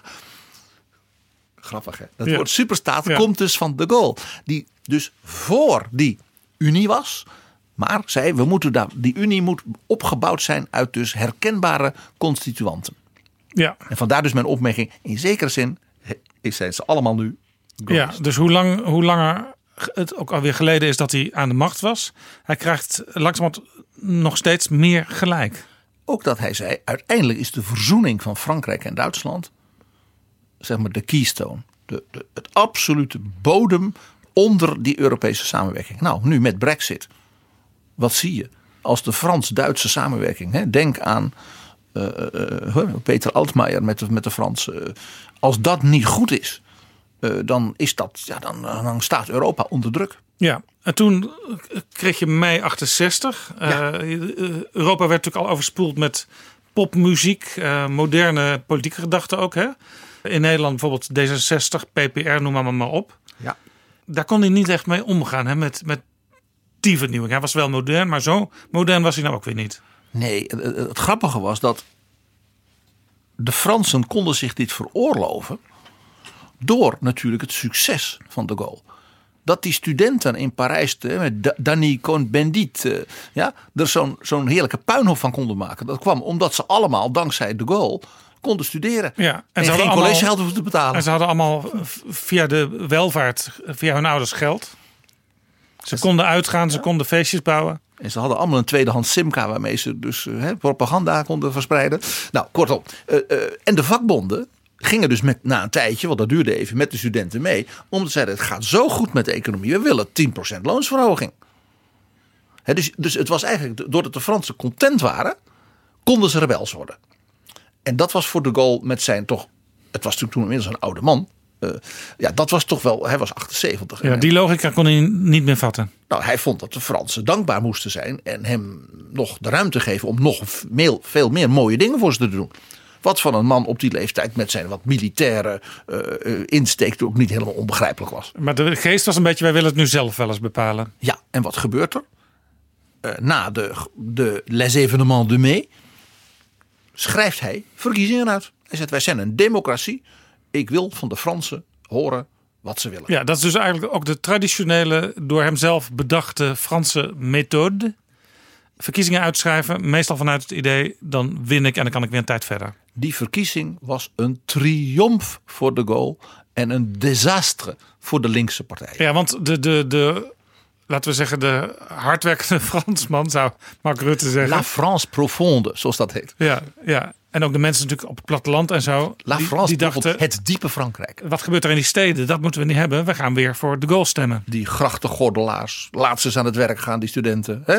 Ga tentamens halen in plaats van Ja. die Danny Le Rouge uh, hè, eh, eh, Ga eens eh, van die boel af en ga naar binnen, ga studeren. Precies. Nou, dus die, dat was een triomf voor de Gaulle, die verkiezing. En het grappige was, daar had hij dus niks aan. Want hij had dus geen programma meer om met die triomf. Dus dat leidde tot een soort verlamming daarna. En vandaar Ja. dat referendum. En hij was ook te oud om nog bij wijze van spreken het idee te hebben: ik ga eh, weer een nieuwe eh, doos jongeren opentrekken. En ga je de jongeren vragen hoe ze het gaan aanpakken. Dat, dat, dat was hij. eh, Hij zat te hoog inmiddels. Hij was af. En dat besefte hij zelf. En dat referendum over die technische bijstellingen was eigenlijk een soort constitu constitu constitutionele manier om tegen de Fransen te zeggen: stuur me maar weg. Op basis van een grondwettelijk iets. Niet dus een putsch, niet een. Hè, dat was ook weer zijn merkwaardig soort democratische kant van hem. Hè, bij al zijn militaire eh, eh, kant. Ik wil door de Fransen op constitutionele gronden naar huis gestuurd worden. En dat hebben ze gedaan. Ja, nou ja, hij, werd, hij won dus wel die verkiezing, maar hij bepaalde zelf dat hij. Maar een jaar daarna, met dat Ja. referendum, Ah, was het over. Ja, Ja? ja. Hij zei ook over Frankrijk, een van zijn prachtigste uitspraken. Een land met 250 kaassoorten is ook onregeerbaar. Dit was het verhaal van Charles de Gaulle. Je zei al, er is over die man zoveel te vertellen. Dat komt ongetwijfeld in heel veel afleveringen van Betrouwbare Bronnen nog terug. Maar alleen dan nog een paar dingen. Eén, zijn ongelooflijk strategisch inzicht. Hij heeft zowel president Kennedy als president Lyndon B. Johnson als president Richard Nixon alle drie hetzelfde verhaal verteld over de Vietnamoorlog. Hij zei: Wij Fransen hebben dat gehad. Dat is een ramp geworden. Ja, dat was die, die strijd bij Dien Bien, Bien Phu. Een oorlog tussen zeg maar 1945 en 1954, negen jaar lang. Een koloniale oorlog. Hij zei: de beste Franse generaals, de beste Franse soldaten, ze gingen er allemaal aan. U moet als president van Amerika gewoon melden dat u klaar bent met uw missie in Vietnam. En Missie u- voltooid. A mission accomplished. Ja, inderdaad. En u trekt zich gewoon terug. Dat is wat ik heb gedaan in die gruwelijke burgeroorlog in Algerije en in al die andere Afrikaanse landen. En Mr. President, daar is Frankrijk nou niet bepaald slechter van geworden. Want u wint daarmee in die landen de respect. Niet dus de domino-theorie, nee, het omgekeerde. Een briljant strategisch inzicht. En dat heeft hij dus aan drie presidenten gezegd. En Nixon was daar waarschijnlijk gevoelig voor. Of was het gewoon voor Nixon sowieso al klaar toen met Vietnam? Nixon wilde onderhandelingen om er een eind aan te maken. En dan tussentijds die troepen, troepen terugtrekken. Dat was dus wat Kissinger als strateeg had gedaan. Nixon was een enorme bewonderaar van de Gaulle. En het interessante is, die, on- die onderhandelingen, waar zijn die gedaan? In Parijs. Dat is geen toeval. Dat is waar, ja. ja. Nog wel iets heel erg. Ja, Ja, het allerlaatste. Heel- ja, het allerlaatste allerlaatste. Is, eh, eh, ja, dat is zo heel erg de Gaulle. Dat ik dat ook echt voor het eind heb bewaard. De Gaulle, de man van de literatuur, de man van de kunst ook. Hij had dus een vriend uit het verzet. Die die minister van cultuur maakte. Dat was een wereldberoemde kunstenaar. De schrijver André Malraux. En die heeft dus vele gesprekken met hem gevoerd. En na de Gaulle's dood in een boek gepubliceerd. En in dat boek beschrijft hij een gesprek met de Gaulle. Over hoe hij denkt dat het nageslacht over hem zal denken. En hij zei. Mon général. Laten we er niet omheen draaien. De Fransen zullen natuurlijk ook na uw dood. Als wij beide dood zijn. U niet vergeten. Met wie denkt u dat de Fransen u zullen vergelijken? Napoleon. Napoleon, Louis XIV, Jeanne d'Arc. Oh, zei de Gaulle. Oh, ik denk dat ik wat de populariteit en de liefde van de Fransen maar één rivaal zal hebben in de historie. Alors, ça sera sans doute Tintin. Dat zal zonder twijfel Kuifje zijn. Ik hoor het hondje Bobby nu blaffen. Milou. En kapitein Haddock mil, mil, million de sabots roepen. Duizend bommen en granaten. Prachtig. Hij, hij br- bracht het dus eigenlijk terug, heel down to earth, naar Tintin. Tintin. Een Belg. Da- ook dat, nota bene. Dankjewel, PG, voor dit prachtige verhaal over generaal Charles de Gaulle. Vive la France, vive, vive la, la République. Ta ta ta ta ta ta ta ta. Le jour de gloire est arrivé. Contre nous de la tyrannie, l'étendard sanglant daar, l'étendard sanglant élevé. De bloedige vaandels geheven.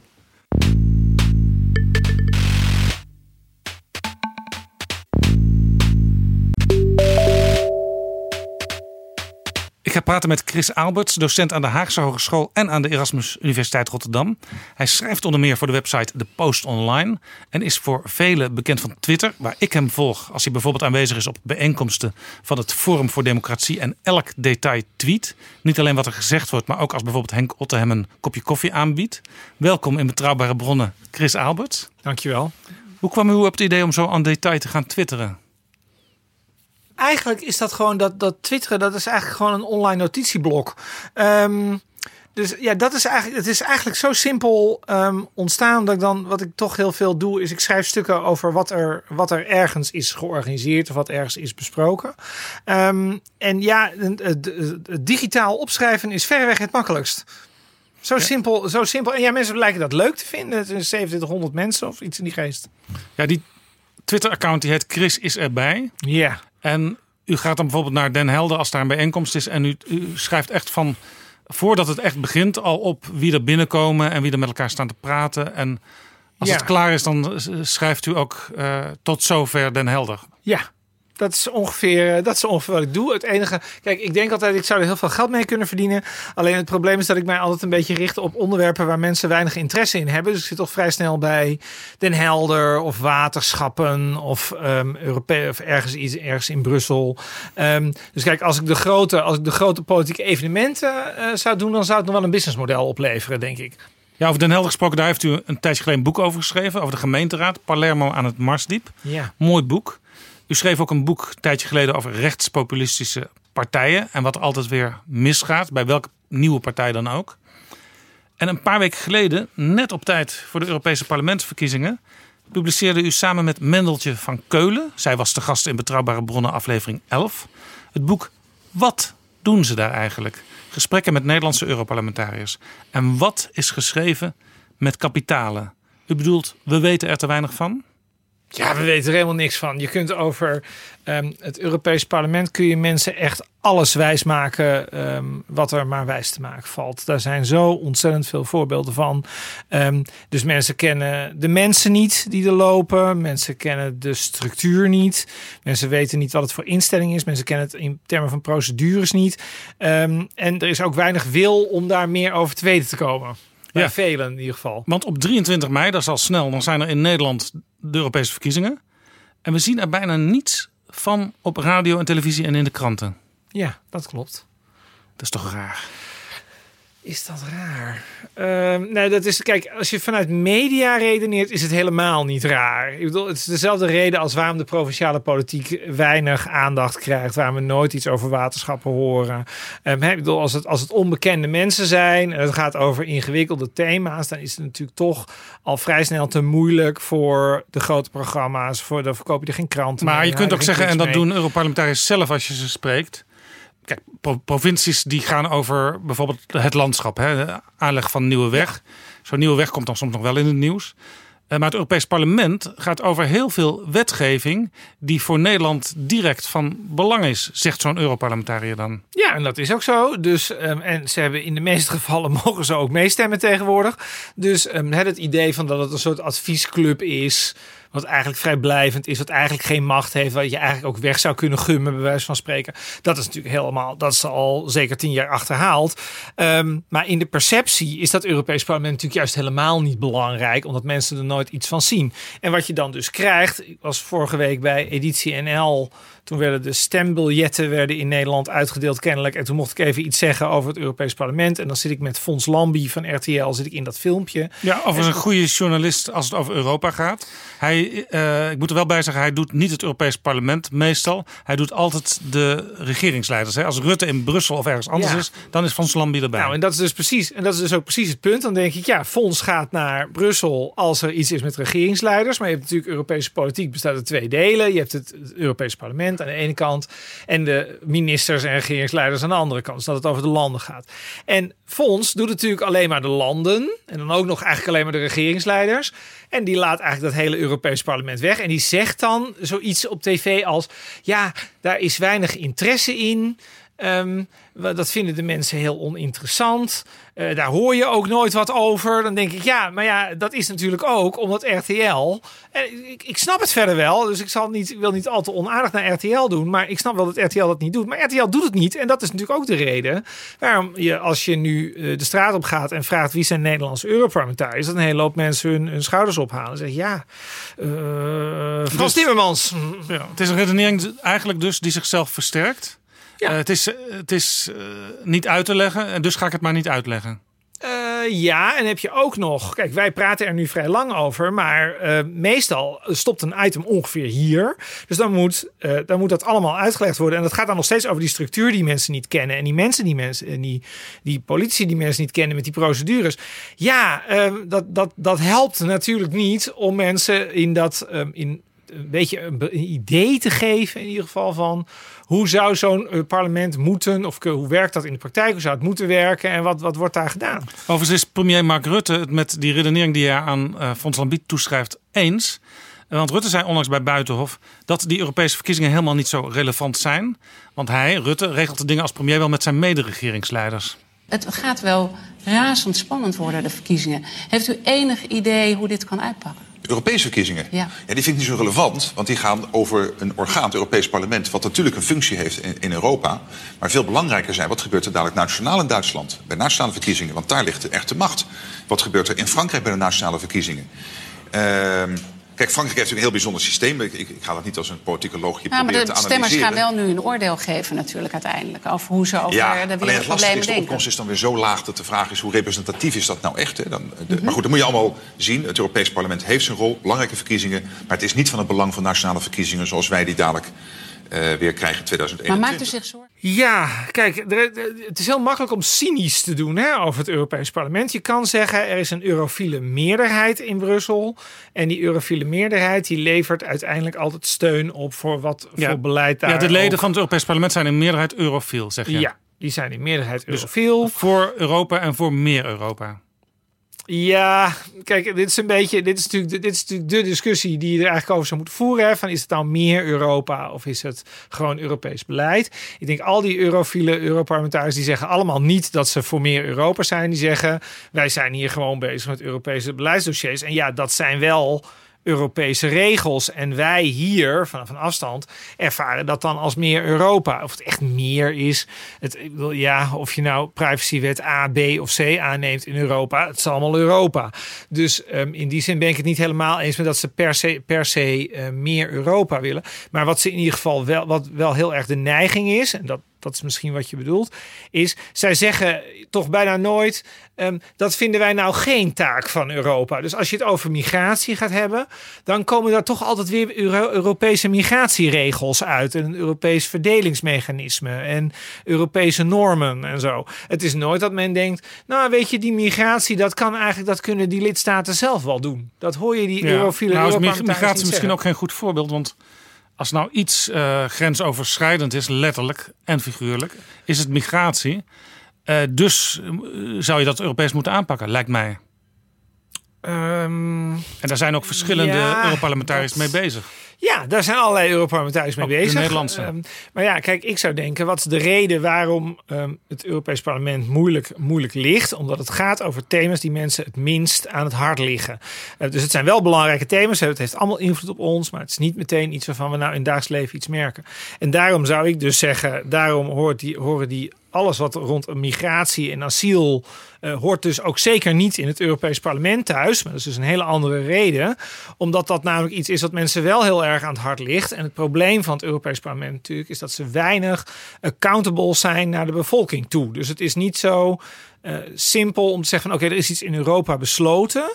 En wie is daar nou afrekenbaar op? En op het moment dat je dan zou zeggen, eh, nou ja, laten we zeggen, we doen een Europees verdelingsmechanisme en we vinden dat de meeste asielzoekers dit jaar wel naar Nederland kunnen, dan weet ik niet of je dat nou echt door het Europees Parlement besloten wilt hebben. Want je wilt dan toch als burger kunnen zeggen, dat wil ik niet, ik stem jou weg en ik wil iets anders, zodat die asielzoekers hier bijvoorbeeld niet komen. Ja, dus u vindt eigenlijk dat een Europarlementariër als Jeroen Leenaars of een Europarlementariër als Sophie in het veld, CDA D66, zich niet met asielzaken moeten bezighouden. Dat is in mijn ideale, in mijn ideaal is dat, eh, is dat zo. Maar kijk, dat is natuurlijk het probleem van eh, dat, dat, dat parlement. Ehm, die dossiers die liggen daar nu al. Dus dit is eigenlijk, wij praten nu over een soort keuze die er zou kunnen zijn. Die in de praktijk natuurlijk helemaal niet voor ligt. Want er is al Europees migratiebeleid. Er is in ieder geval, hè, er, zijn wat, er zijn wat dingen. Daar zijn ze al over aan het onderhandelen. En ja, het enige wat die Europarlementariërs dan nog kunnen doen, is zeggen: we willen een beetje, hè, we willen, eh, nou, we willen A, of we willen B, of we willen C, of we willen een mix daarvan. En de, de optie, we doen dat helemaal niet, die is eigenlijk natuurlijk al gepasseerd. Ja, en ik kan me ook wel voorstellen dat als je politicus bent in het Europese parlement en je ziet de regeringsleiders met elkaar steggelen over asiel. Eh, Italië, Griekenland, die hebben grote problemen. Eh, Nederland wil liever zo min mogelijk eh, asielzoekers binnen de grenzen krijgen. Hongarije wilde helemaal geen binnen de grenzen. Mhm. Dat je dan als politicus denkt, ik ga via het Europees Parlement druk uitoefenen om tenminste nog iets van een soort gezamenlijk Europees idee hierover te bevorderen. Ehm, nou ja, maar ja, goed, dat is dus, maar goed, dat is, dat is wat het Europees Parlement eigenlijk ook doet. En ik zou zeggen, daar ligt ook geen keus voor. Want laten we gewoon eerlijk zijn: de Christendemocraten, de Sociaaldemocraten, de Groenen, de Liberalen, dat is een ruime meerderheid. Die vinden allemaal dat er Europees migratiebeleid moet komen en dat er een verdeelsleutel moet komen voor, voor vluchtelingen. Dus ehm, dat is dus ook het gekke aan die verkiezingen. Die verkiezingen die suggereren een beetje van alsof het nog een soort keuze zou zijn tussen doen we dat nou wel of doen we dat nou niet. Terwijl ja, soms, soms kan een land zeggen van we, we, doen het, we doen niet mee.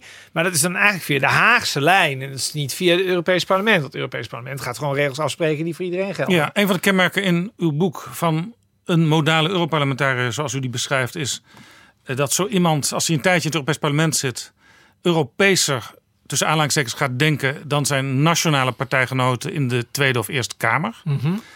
Eh, dat is ook wel logisch natuurlijk, want je zit ook daar in een soort kaasstolp. Ja. En misschien is het ook wel logisch omdat je een andere invalshoek hebt daar. Zoals een Eerste Kamerlid in Nederland ook een andere invalshoek heeft dan een Tweede Kamerlid. Ja, dat klopt. En ik bedoel, de, de, de omgeving waar je in zit, daar word je mee besmet, zou je kunnen zeggen. En ik vind zelf Dennis de Jong van de SP, en die is toch redelijk kritisch, ehm, die zegt dat eigenlijk zelf heel, heel treffend, vind ik. Ehm, niet, niet letterlijk, maar het komt er toch op neer. Je praat mee over Europese regels. Je wilt eigenlijk die Europese regels niet, maar je praat wel mee om ze meer nou ja, jouw kant op te krijgen. Ja, dan heb je wel bijgedragen aan het feit dat die Europese regels er komen. Dus ja, kun je dan nog met goed fatsoen zeggen dat je die regels eigenlijk niet wilt, terwijl je er wel over hebt meegepraat. En dan zal toch vaak de, de heel vaak valt dan toch de keuze uit om het toch te steunen omdat het dan toch het minst slechte is van alle opties die dan eh, realistisch Ja. gezien voor En dan kan het zo zijn dat Dennis de Jong vanuit zijn eigen SP in Nederland het verwijt krijgt van hé, hey, waarom heb je daar aan mee zitten werken? Ja, dat denk ik wel. Eh, dat, dat, ja, ik heb, weet dat niet van Dennis zelf. Maar ik bedoel, als je anderen over Dennis de Jong hoort, dan zeggen ze altijd: ja, die zit bij de verkeerde partij. Want die is eigenlijk te eurofiel. Want eigenlijk moet Dennis de Jong de hele tijd, hè, het traditionele Nederlandse SP-geluid, eh, met, de, met de vuist op tafel en heel hard roepen. Eh, nou, dat Europa, dat is er alleen maar voor het grote bedrijfsleven. En daar moeten we helemaal niks mee. Het moet allemaal terug naar Den Haag. En dat is niet wat Dennis de Jong doet. Want Dennis de Jong zit daar en die heeft daar eh, ja, mogelijkheden om te proberen dat beleid een heel klein beetje te veranderen. En die verandert dat in een richting die, ehm, nou ja, een klein beetje meer SP is. Zou, een klein beetje SP zou je kunnen zeggen. Maar ja, het is ook, waar we, eer, waar we het eerder over hadden, meer Europa op een bepaalde manier. Want Ja, het zijn wel ja. degelijk. Nee, ik heb, ik heb De Dennis de, Jong... Europese, te- de Europese trein, wat is het ook alweer? De Europese rechten van de treinpassagiers heeft eh, Dennis de Jong geregeld. Ja, en ik weet Ja. in, in zijn vorige periode, alweer een tijdje geleden, was hij ook heel erg bezig met het midden- en kleinbedrijf. Want dat kwam in Europa volgens hem te weinig aan bod.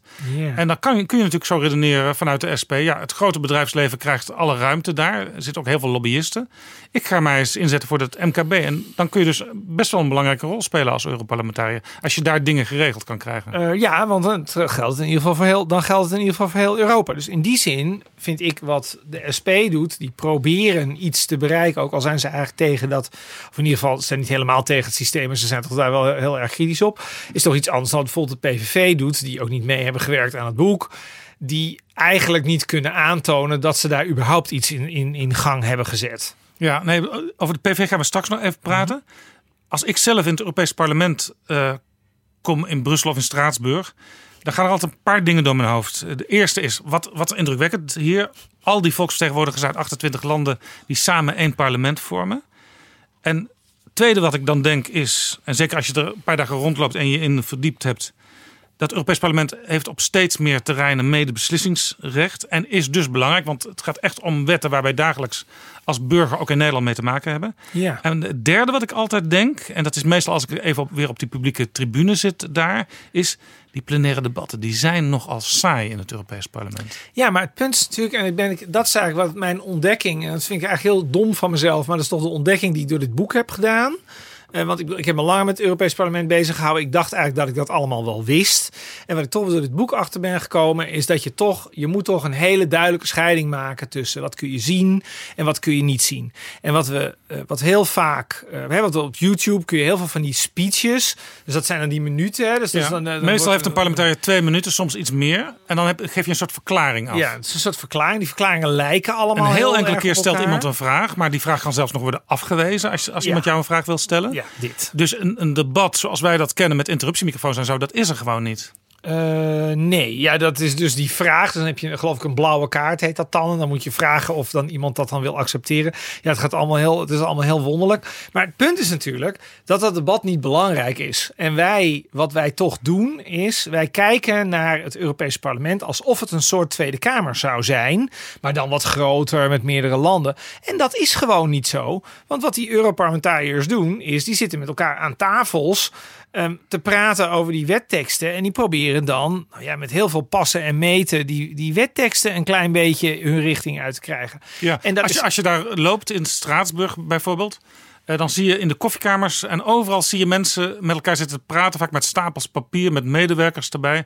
En die zitten dus allemaal met elkaar te praten Ja. over kleine stukjes tekst die ze anders willen gaan proberen te maken. Dat zijn meestal grote voorstellen die van de Europese Commissie afkomen. Mhm. En daar staat dan bijvoorbeeld het woordje eh, niet in. En dat willen ze dan, dat niet willen ze schrappen om de betekenis totaal te veranderen. En daar zijn ze dus bij elkaar voor aan het lobbyen. En daar moeten ze uiteindelijk, dus ja, eigenlijk moet ik aan jou vragen, maar ik va- vat het even Ja. samen.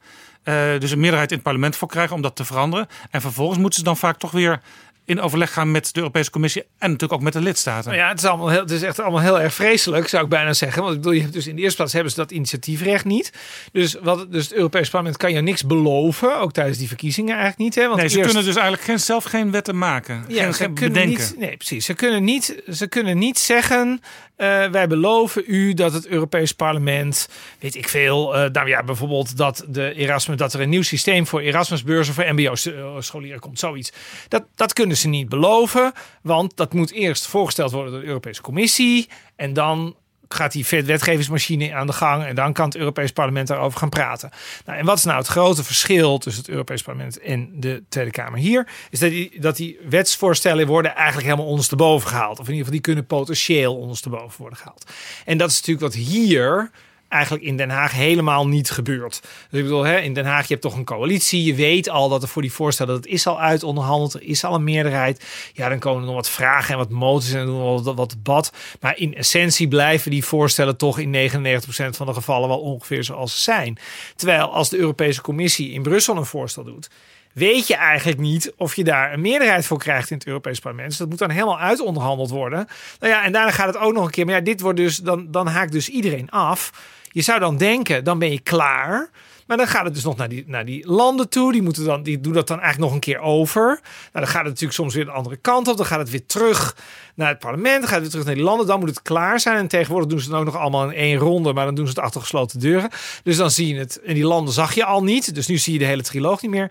Dus ehm, het Ja, wordt heel... heet de triloog. Ja, dat is de triloog. Ja, dat is het meest onbegrijpelijke van eh, Drie het zegt hele... het al, hè? Commissie, eh, Europees Parlement, landen. Ja, ja, en dan zit je, eh, dat is eigenlijk een manier om eigenlijk sneller, ja, dat, dat wordt, over die definitie wordt zeer gesteggeld, zou ik zeggen. Maar dat, ik zou zeggen, het is een manier om sneller tot overeenstemming te komen tussen de drie instellingen over wat dan die Ja, wetgeving en moet het feit worden. dus dat er drie instellingen bij betrokken zijn en dat het in een aantal ronden gaat, maakt dat een, bijvoorbeeld een Nederlandse minister hier tegen de Tweede Kamer kan zeggen: ja, het moest nu eenmaal van Brussel, terwijl wij dat niet kunnen controleren. Eh, ja, en dat is ook precies het probleem. Dat is de tweede les die ik uit het boek haal. Ehm, het is heel oncontroleerbaar wat ze doen. Dus ik ben ook super kritisch geworden over dat Europees Parlement. En eigenlijk niet zozeer over de mensen die daar zitten. Want ik denk dat de meeste daarvan van goede wil zijn op zich. Ja, je kunt inhoudelijk met ze oneens zijn, maar die doen En die moeten werk. werken met de middelen die ze hebben, die zitten in, nu eenmaal in dat ja, systeem. en- maar wat je, dan, wat je dan dus hebt, is dan moet je in zo'n triloog zitten. Nou ja, dan, ja, dat is niet transparant. Dus dan heb je een, een rapporteur, dus die zit daar namens het hele Europees Parlement. Nou, in de meeste gevallen is dat dus geen Nederlander. Hè, dus dat is dan alweer iemand die wij niet kennen. Daar zit dan de voorzitter van de Europese Raad. En dan zit dan of de voorzitter van, die, van, eh, de, van, het, eh, van het landendeel, zal ik maar even noemen. En iemand van de Europese Commissie. Ja, dat is achter gesloten deuren. Dus we weten niet wat daar wordt uitgewisseld. Dan kun je zeggen, ja, er zijn dan schaduwrapporteurs. Maar het probleem is een beetje, je krijgt dus het compromis op compromis krijg je. Dus je krijgt iets heel ehm, ja, grijzigs, zou je kunnen zeggen. Dus het CDA vindt nu allerlei dingen. Omdat, hè, dus die vinden Ja. bijvoorbeeld iets van migratie. Nou, eigenlijk doet dat er natuurlijk niet toe. Want het CDA heeft, nou, stel dat ze het heel goed doen, vijf zetels. Nou, vijf op 751. Mwah. Hè, de SGP is hier, eh, is Ja. hier machtiger. Maar dan moet ik toch even amenderen, Ja. meneer Alberts. Ja, Het kom CDA op. zit tegelijkertijd in de allergrootste Europese fractie. Klopt. Waar ongeveer alle Europese lidstaten vertegenwoordigd zijn die zich christendemocraat of conservatief noemen. Dus het CDA heeft een potentie met die vijf zetels heel veel invloed. Dat, ja, maar dit is precies het punt waar ik naartoe wilde. Dan kom je dus eerst heeft het CDA een standpunt. Dan is de vraag: heeft het CDA hetzelfde standpunt als de Europese fractie, die uiteindelijk fractiediscipline kent En daar zit dus, dat is dus niet gegarandeerd hetzelfde. Dus daar zou al compromisvorming kunnen plaatsvinden. Daarna, nou alleen die, dat heet dan EVP, de Europese Christendemocraten. Volkspartij, Europese ja, de Europese Volkspartij. Die hebben niet. eh, die hebben ook geen meerderheid, dus die moeten dan weer met andere fracties. Dus Daar komt dan weer een, een compromis overheen. En dan gaan we daarna nog eens een keer met die landen. Dus als je dan aan het eind tot een stemming komt over een uiteindelijke tekst waar iedereen het over eens is, want dat is natuurlijk waar het proces naartoe moet. Ja, dat is dan natuurlijk toch een tekst die erg afwijkt wat in Nederland bij die campagne in het Europese verkiezingsprogramma van het CDA stond. Ja, ik heb ook wel eens van een Europarlementariër gehoord die een rapport mocht schrijven. Ik weet niet meer precies wie, maar ik, ik heb van meerdere heb ik so- soortgelijke verhalen gehoord. Het was een zij. Zij schreef een rapport.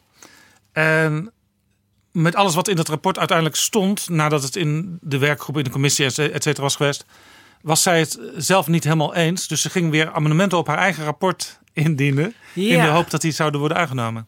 Ja, en wat je dan, wat je dan dus ook ziet, is, dus dat, daar gaat dan het parlementaire ju- proces overheen. En je kunt inderdaad een amendement op je eigen rapport of op een andermans rapport kun je dan weer indienen. En, maar het is eigenlijk voor een burger, hè, want dan gaan we even terug naar de burger, dus, dan- dus het Europees parlement opeens 200 kilometer verder. Ja, dat is, trouwens een heel, heel Europees parlementachtig woord, hè, de burger. Want je hoort altijd in de verkiezingscampagne zeggen... eh, wij willen dat Europa dichter bij de burger komt. Ja, bij de burger. Nou, de burger die weet natuurlijk helemaal niet wat er allemaal is gepasseerd. Dus wat je heel makkelijk kan doen, en Volks maakt er volgens mij ook gewoon misbruik van, is dat je kan zeggen: ehm, Nou, we hebben hier een amendement over ingediend. En dan kunnen wij hier in Nederland allemaal denken: Oh, wat goed zeg, dat is een amendement wat ons echt heel erg bevalt. Terwijl in werkelijkheid dat natuurlijk al waarschijnlijk mosterd naar de maaltijd is. Want het is natuurlijk in die achterkamer, want dat is wat het is, ehm, is het eigenlijk al, ja, is er eigenlijk al tot consensus gekomen. Dus dat jij dan als individuele parlementariër nog een keer met een amendement of met een ontwerpresolutie komt, of met een initiatiefje, ja, dat maakt dan natuurlijk niet zo verschrikkelijk veel uit. Ja, u schrijft in uw boek over de CDA-Europarlementariër Annie Schreier-Pierik. Ja. U heeft haar geïnterviewd, want u hebt bijna alle Europarlementariërs kunnen interviewen. Ja. Ehm, zij zegt in dat gesprek met, met u... ik ga nooit een rapport eh, schrijven. Ik zal nooit rapporteur zijn, want dat, ja, dat kost mij te veel tijd. Ja. Eh, maar wat ik wel doe, is amendementen indienen. En op die manier oefen ik invloed uit. En wat ik ook doe, is tegen de collega's in mijn eigen fractie... en soms van andere fracties zeggen... eh, ik heb dit en dat, dat gehoord uit de samenleving. Weet wel dat dat speelt, want daar kun je misschien je voordeel mee doen. Ja. Ja, dat is kijk, eh, Annie Schreier is met, eh, met een straatlengte voorsprong de meest interessante Europarlementariër die we hebben. Gelukkig komt ze vrijwel zeker met volkerstemmen terug, hoe slecht het CDA het ook doet.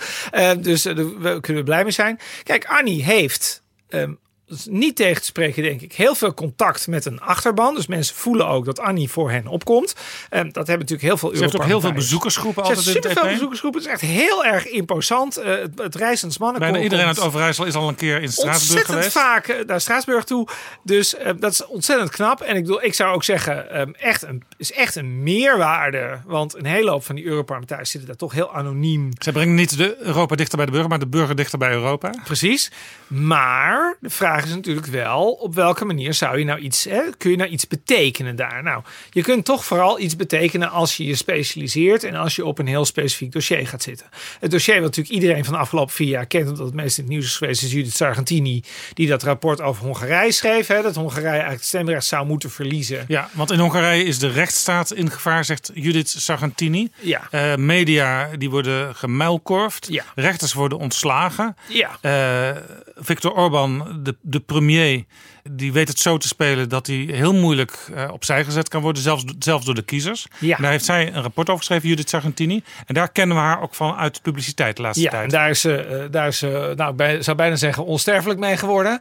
Ehm, maar dat is natuurlijk wel, als je dat onderzoek moet doen, want dat is wat het is. En ze heeft natuurlijk geprobeerd met dat, dat rapport eh, feitelijk te maken, maar ook ervoor te zorgen dat daar een meerderheid voor kwam. Nou, die kwam er. Ehm, dat is ontzettend veel werk. En dan heb je natuurlijk, als ik het even heel cynisch zeg, op één van de 10.000 thema's die speelden in Brussel, heb je dan het verschil gemaakt met een enorme tijdsinvestering. Ja, met als En- resultaat nu, want je, je, je moet het niet onderschatten, Mhm. eh, dat door haar rapport eh, Europa nu ook een artikel 7 procedure is gestart. Ja. Wat heel, een heel zwaar signaal is voor Hongarije. Ja. Het is overigens, met dat, met dat artikel 7 zou Hongarije bijvoorbeeld stemrecht ontnomen kunnen worden. Dat zal in de praktijk waarschijnlijk niet gebeuren. Mhm. Omdat Nou, alle het kan gevetood worden het, door eh, bijvoorbeeld ja. eh, medestander Polen. Die ook in die hetzelfde ook in zo'n, zit. in zo'n procedure zit. Dus je kunt je afvragen hoe zinvol dat hele traject is. Hè. Er is ook hartstikke veel kritiek op, eh, van, met name van rechtse zijde. Maar waar het eigenlijk om gaat is, is dat je daarmee natuurlijk wel je stempel drukt op zo'n onderdeel. Ik bedoel, hè, een ander redelijk bekend voorbeeld, denk ik, is Kati Piri, die zich bezighield met de Turkse toetreding. Ehm nou ja, Annie Schreier is eigenlijk vrij bekend van de boeren.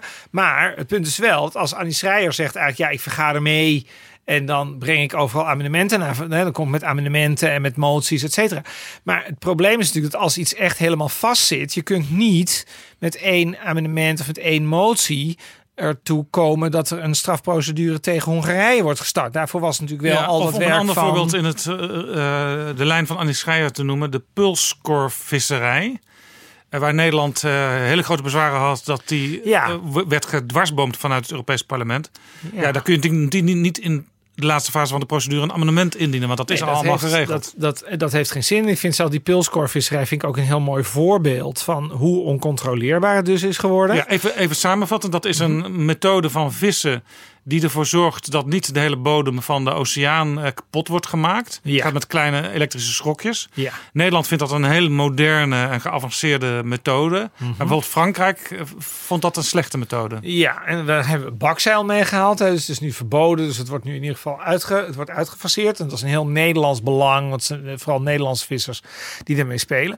Die, daar, die daarmee aan de gang zijn. Ehm, de vraag Nederlanders, Nederlanders high-tech in dit opzicht. Ja, en de vraag is natuurlijk, maar de vraag is natuurlijk, en daar zit natuurlijk het probleem, zou ik zeggen, voor iedereen die eh, zeer pro-Europees is. Ehm, eh, ik vind in de politiek, je moet eigenlijk iemand aan kunnen wijzen die dan fout, die dan een fout heeft gemaakt. Dus als je dat vergelijkt met bijvoorbeeld hier, hè, je kunt die stemmingen zijn. Hier bedoelen we het Den Nederlandse parlement. In het Nederlandse parlement. Je kunt zeggen van nou, je kunt bij, bij stemmingen kun je zeggen: oké, nou de, de, de rekenrente van de pensioenen gaat niet, die wordt niet veranderd. En kijk, dat doet de VVD. Stem de volgende Ja. keer de VVD weg. En daar is die minister voor En verantwoordelijk die in dat minister kabinet. die doet helemaal niet wat wij willen. Dus En- kun- stem volgende keer en 50 bepaalde plus. partijen hebben daar inderdaad tegen gestemd, dus et cetera. Maar als je nou, maar dan gaan we even naar de pulskorvisserij. Ja, ehm, het, ja, het is heel veel. Ik, als ik heel eerlijk ben, misschien heeft iemand het gereconstrueerd en dat ik het niet heb gelezen. Maar het is mij eigenlijk volstrekt niet duidelijk waar dat hem nou eh, zat. Dus je zou kunnen zeggen, nou ja, ehm, hè, Frankrijk wilde iets anders dan Nederland. Dus misschien heeft minister Schouten en haar voorgang hebben dat helemaal verkeerd aangepakt in die raad. Ehm, en misschien ehm, is in het Europese parlement hebben al die Nederlandse Europarlementariërs ook wel zitten slapen. Maar ja, eh, wil natuurlijk niet vervelend doen. Maar Judith Sargentini, die was in Hongarije, want die was dat onderzoek aan het doen naar Orbán, want die heeft een andere portefeuille. Kati Piri was bezig met, eh, met Turkije. Precies, Eh, en twee dus- weken geleden was er bijvoorbeeld een stemming over de export van WW naar landen waar ze minder goede sociale voorzieningen hebben. In de Tweede Kamer was dat een enorm gedoe geweest. Bleek plotseling ook in het Europees Parlement over gestemd te worden. En toen waren heel veel Nederlandse Ja. parlementariërs waren er niet. Misschien inderdaad wel, omdat ze met een heel belangrijk ander ding bezig waren op dat moment. Ja, die stemmingen. Kijk, je zou, ik zou altijd denken bij die stemmingen moet je er zijn. Dat zou ik wel durven Ja, zeggen. Maar er, zijn ook, er zijn twee momenten in de week, geloof ik, hè, dat er gestemd wordt in de Straatsburgweek. dat, nou, volgens mij bij de Straatsburgweek moet je er gewoon de hele tijd zijn. En laten we eerlijk zijn, de Straatsburgweek duurt eh, drie dagen min vijf uur. Dat duurt van maandag vijf uur, 's middags tot eh, donderdag eh, de lunch. Dus, eh, dus dat, dat, dat valt wel mee. Je hebt dan ook nog wat sessies in, in Brussel. Dus die stemmingen, dat zou eigenlijk te doen moeten zijn. Maar waar het natuurlijk nu om gaat bij die Pulscore is, is dat je denkt van, oh, er is iets, hè, dat wordt bedreigd, hè, dat is Nederlands belang. En dan moeten er eigenlijk, zouden er dan Nederlandse Europarlementariërs gealarmeerd moeten worden en moeten denken, oh, ik moet nu iets doen om de pulscore-visserij eh, te, te, te beschermen of zo. Maar ja, als jij niet in de commissie visserij zit, dan is dat alweer, dus het is heel onduidelijk. Snap je? Kun je Daar zit over Peter van Dalen in van de nou, ChristenUnie. maar dat is een mooie vraag. En het is een vraag die niet, in het boek, die niet zo expliciet in het boek gesteld is. Ook omdat Peter is geïnterviewd voordat het echt verboden werd. Maar de vraag is natuurlijk, oké, de pulskorvisserij is verboden. Eh, Peter van Dalen zit in de visserijcommissie van de ChristenUnie. Peter van Dalen heeft zich daarmee bezig gehouden. Kunnen wij nu Peter van Dalen iets verwijten? En dat klinkt natuurlijk heel onaangenaam, maar dat is eigenlijk wel zo. Ik bedoel, moeten, hè, de ChristenUnie-achterban zitten veel vissers bij. Als je hem hoort, eh, kun je hem niks verwijten, want hij heeft zijn uiterste best gedaan. Ja, en, nou, en daar zit precies mijn. En hier zit precies mijn punt. Dan moet ik hem op zijn op zijn ogen geloven dat hij dat gedaan heeft. Want het gaat voor een heel groot deel over verkeer. In commissies die ja, nou ja, niet altijd openbaar zijn. Maar en het gaat natuurlijk ook om het informele proces naast die commissies. Het is ook een onderhandeling met landen geweest. Daar sowieso zitten we daar niet bij. Dus in hoeverre is het nou reëel? Want ik wil wil ook niet mensen afbranden zonder reden. Maar kunnen we nou met reden zeggen... die Peter van Dalen die heeft daar zijn werk niet goed gedaan?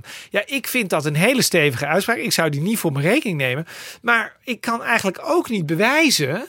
ehm, dat hij, nou, dat hij nou echt tot het uiterste is gegaan. Dus dat zal hij zelf wel En dat zeggen. kan niet, omdat er dus dingen achter gesloten deur plaatsvinden. Allerlei hybride onderhandelingen. Ja, misschien is het gewoon niet haalbaar. Ik bedoel, kijk, misschien heeft Peter van Dalen helemaal 24 uur per dag de, de, de, de sloffen uit zijn lijf, eh, het hele- de benen uit zijn lijf gelopen. Maar als al die, al die Europarlementariërs in zo'n visserijcommissie zeggen: ja, we zien daar niks in. En in Nederland hebben jullie sowieso zitten zeuren over die vergunningen. Dat deugt allemaal niet, we doen het niet. Ja, dan kan natuurlijk Peter van Dalen kan natuurlijk ook geen wonderen verrichten. Dus daar Zelfs hij zit- niet. Zelfs hij niet. Dus de vraag is dan toch, en daar denk ik, daar zit ook de, de, het gebrek aan aantrekkingskracht van het Europees Parlement. Dan heb je dus wel iemand die zegt dat hij zijn best heeft gedaan. En dan wil ik dat misschien wel geloven. Maar je kunt toch niet echt. Ik bedoel, je zou eigenlijk willen dat je, dat je een schuldige kunt aanwijzen. Dat je dan ook kunt zeggen. Nou, meneer Van Dalen die heeft de pulscore gered, bij wijze van spreken. Die verdient een nieuwe termijn. En wat zien we in de praktijk? Nou ja, als de peiling van één vandaag waar, waarheid wordt, dan haalt Kati Piri, die volgens mij een fantastische Europarlementariër is, die haalt eh, het nieuwe Europees Parlement niet. En waarom niet? Nou ja, het heeft eh, met allerlei dingen te maken, met name met, met wat in landelijk in Den Haag speelt, maar het heeft niets te maken met haar werk. Dus, ehm, dus dat vind ik wel een hele moeilijke. Ja, eh, en Katy is ook een voorbeeld, is een goed voorbeeld, want zij kwam vijf jaar geleden in het EP. Eh, zij kwam ook al vrij snel in de media, omdat ze eh, erin was geslaagd om, het, te, om Turkije-rapporteur te worden. Hè? Mhm. Er is een idee dat ooit Turkije misschien lid zal worden van de Europese Unie. De meeste parlementariërs denken dat zal misschien helemaal nooit gebeuren. Maar goed, dat proces loopt en het hoort zo dat je dat proces dan netjes eh, afmaakt. Ja. En ook in de volgende Europese parlementsperiode zal de toetreding van Turkije een onderwerp blijven. Ja. Dus wat is nou, min, wat is nou logischer dan zo'n Katy Piri daarmee door laten gaan? Want zij weet alles op dat terrein. Juist, en zij heeft daar al die contacten. En nou is de vraag, ehm, wordt zij eigenlijk zouden we dus moeten, moeten evalueren met elkaar. Heeft Katy Piri dat nou goed gedaan? Nou ja, iedereen is volgens mij lyrisch over Katy Piri. Maar ik zou ook zeggen, dan wil ik ook best kritisch naar mezelf zijn. Dat is toch niet helemaal objectiveerbaar of Katy Piri dat goed gedaan heeft. Want hè, ik bedoel, de Turkse regering, die, die, die vinden dan geloof ik een PKK-aanhanger. En ze had toen een keer dat gezeur met of ze dan überhaupt dat land in mocht en zo. Dus ik bedoel, ja, ze heeft wel, eh, ze heeft wel lawaai gemaakt in ieder geval. Of in ieder geval op een soort diplomatiek niveau. Maar je zou je natuurlijk kunnen afvragen van ja, was dit de beste manier? Ja, dat is eigenlijk de ja. echte vraag. En die stellen we helemaal niet. Een van de mensen die in uw boek voorkomt is ehm VVD'er Jan Huytema. Dat is een jonge Europarlementariër die uit Ja. de agrarische wereld komt. Ja. Hij zit zelf ook wel eens op de trekker in, eh, in campagnefilmpjes. Die mag in gaan. En hij zegt in uw boek: Ik heb mij bezig gehouden met de nitraatrichtlijn. En dan, dan wordt er doorgevraagd door u en door Mendeltje van Keulen. Ja. En dan blijkt dat die nitraatrichtlijn, dat er eigenlijk helemaal niks aan veranderd is in deze he- hele periode. Eh, nou ja, hij, dat, wat, hij, wat, hij, wat dit verhaal mooi laat zien is hoe ingewikkeld het is. En waarom het ook zo weinig mediageniek is. Is dat hij eigenlijk zegt van... Hè, nou, die, die, de Wat is eigenlijk het probleem met die nitraat? Het probleem met die nitraat is dat het te veel mest. Nederlandse boeren hebben te veel mest. En die mogen dat niet over hun eigen land uit, ehm, uitrijden. Want dat is niet goed. En er zijn allemaal regels voor. En dat staat in die nitraatrichtlijn. Maar hier komt die. Ehm, je zou dan denken. Jan Huytema gaat campagne voeren en zegt: Ik ga de nitraatrichtlijn aanpakken in Brussel.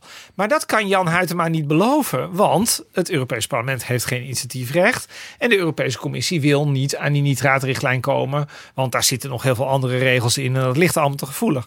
Dus wat Jan Huytema dan doet, en dat is allemaal heel ingenieus, is zegt dan van ja, we hebben eigenlijk een andere, pakken eigenlijk een andere regel. En dat is dan de meststoffenverordening. Ja, dit is echt een, een niveau van detail, dat zul je nooit horen. Ehm, en dat, ehm, en wat daar, waar het eigenlijk over gaat, is dat je van dierlijke mest weer kunstmest mag maken. En dat je dan dus het ook administratief tot kunstmest verheft. Ja, het wordt iets anders. Het wordt, nou ja, het is dus niet iets anders, maar dat zo administratief wel. anders. En dan mag je het weer wel uitrijden. Dus Jan Huytema doet met een hele grote omweg. Probeert hij, en dit gaat dus, waar we het net over hadden, over een paar regels in een enorme wetstekst. Want het zijn altijd van die pakketten waar heel veel dingen in geregeld worden. Nou, het gaat over een heel klein dingetje en dat is dan twee jaar werk. Niet met één amendement regelen. Nee. En de vraag is natuurlijk, en de grote vraag is natuurlijk, of dat, ehm, kijk, dit is volgens mij iets wat wel, eh, wat in die agrarische sector wel goed, wel goed is gevallen. Maar als, ehm, je zou je natuurlijk ook kunnen afvragen, als het niet gelukt was, hè, stel dat dat zo het geval zou zijn, ligt dat nou aan de competentie van Jan Huytema? Of is dat eigenlijk gewoon sowieso een onmogelijk onderwerp en kun je daar eigenlijk niks in bereiken? Nou, dat zijn eigenlijk de vragen waar je uiteindelijk bij die Europese verkiezingen naartoe zou willen. En daar kom je eigenlijk bijna nooit aan. Dus wat wij in het boek doen is, wij geven wel, wij laten zien van, nou, dit zijn thema's waar men mee bezig is. Ehm, dit is waar men iets zegt bereikt te hebben. En ik moet zeggen, dat laat trouwens heel vaak zien dat er heel weinig bereikt is. Dus ik bedoel, dus dat, in die zin geeft het best wel een realistisch beeld. Maar het blijft voor een deel, is er natuurlijk geen externe toets. Of eh, mensen, eh, hè, of mensen ook allemaal enthousiast zijn over dat Jan Huytema dit gedaan heeft. Want misschien zitten er wel veel boeren in Zeeland die zeggen: ja, maar ik kan met dat ding wat die Jan Huytema daar twee jaar lang heeft zitten bekokstoven in Brussel, daar kan ik helemaal niks mee. Nee, u heeft ook heel abstract in het boek een aantal tabellen gemaakt. Daar staat bijvoorbeeld in welke rollen de Nederlandse Europarlementariërs eh, hebben gespeeld. Het zijn 26 Europarlementariërs op een totaal van 751 eh, op dit moment.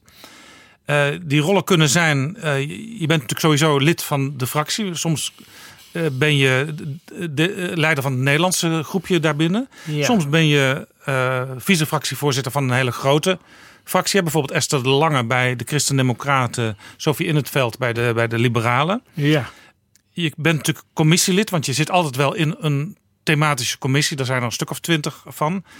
Eh, Je kunt delegatielid zijn. Dat wil zeggen dat je in een eh, eh, vriendschapsclub zit met bijvoorbeeld Zuid-Afrika of met Amerika of zo. Ja, precies. Ehm, en bijvoorbeeld Marietje Schaken, die eh, is dan gespecialiseerd in internationale handel. Daar heb je natuurlijk met Amerika veel te verstouwen. Ja. Zij zit daar dus in. Je kunt rapporteur zijn, daar hadden we het net al over. Turkije-rapporteur. Mhm. Je kunt ook schaduwrapporteur zijn. Dan ben je eigenlijk niet officieel rapporteur, maar je kunt er wel bij zitten. Als ik het goed begrijp. Ja, dat is een zeer. Nou ja, dat vind ik. Dat is het grappige aan deze opzomming die je geeft. Bij een hele hoop van deze functies is het al op zichzelf al heel moeilijk om dat op te schrijven op een manier dat iedereen accepteert hoe je dat opgeschreven hebt. Dus bij zo'n schaduwrapporteur. Hè, je hebt de rapporteur en die doet dan echt het dossier. En de andere fracties die hebben dan een schaduwrapporteur en die overleggen dan met de rapporteur. En dan kan de rapporteur op die manier zien van heb ik een meerderheid. Maar bijvoorbeeld een vraag die heel erg in het midden voor mij ook is blijven liggen is ja, maar als je dan schaduwrapporteur bent, onderhandel je dan echt mee? Of geef je het eigenlijk aan de rapporteur en zeg je dan... Dus bijvoorbeeld Dennis de Jong is 200 keer schaduwrapporteur geweest... en anderen zijn twee keer schaduwrapporteur geweest. Ja, dan is het natuurlijk niet helemaal hetzelfde. Tenminste, ik bedoel, Nee. ook voor Dennis de Jong. Dennis de Jong dan zegt van... Ik heb zoveel mensen achter me staan. Hou daar rekening mee. Want dat is straks bij die stemming ja, en belangrijk. de ene keer is het heel veel werk en de andere keer is het heel weinig werk. Dus kijk, wat, wat je heel duidelijk uit die, uit die gegevens kunt halen... is dat sommige mensen zijn heel duidelijk minder succesvol of minder actief dan anderen. Dat komt er heel duidelijk uit. En voor de rest is het heel moeilijk te beoordelen. Dus omdat het ook heel ongelijksoortig is wat mensen gedaan hebben. Dit is Betrouwbare Bronnen met Jaap Jansen. En ik praat met Chris Alberts, die samen met Mendeltje van Keulen een boek schreef. Dat boek heet Wat doen ze daar eigenlijk? Gesprekken met Nederlandse Europarlementariërs.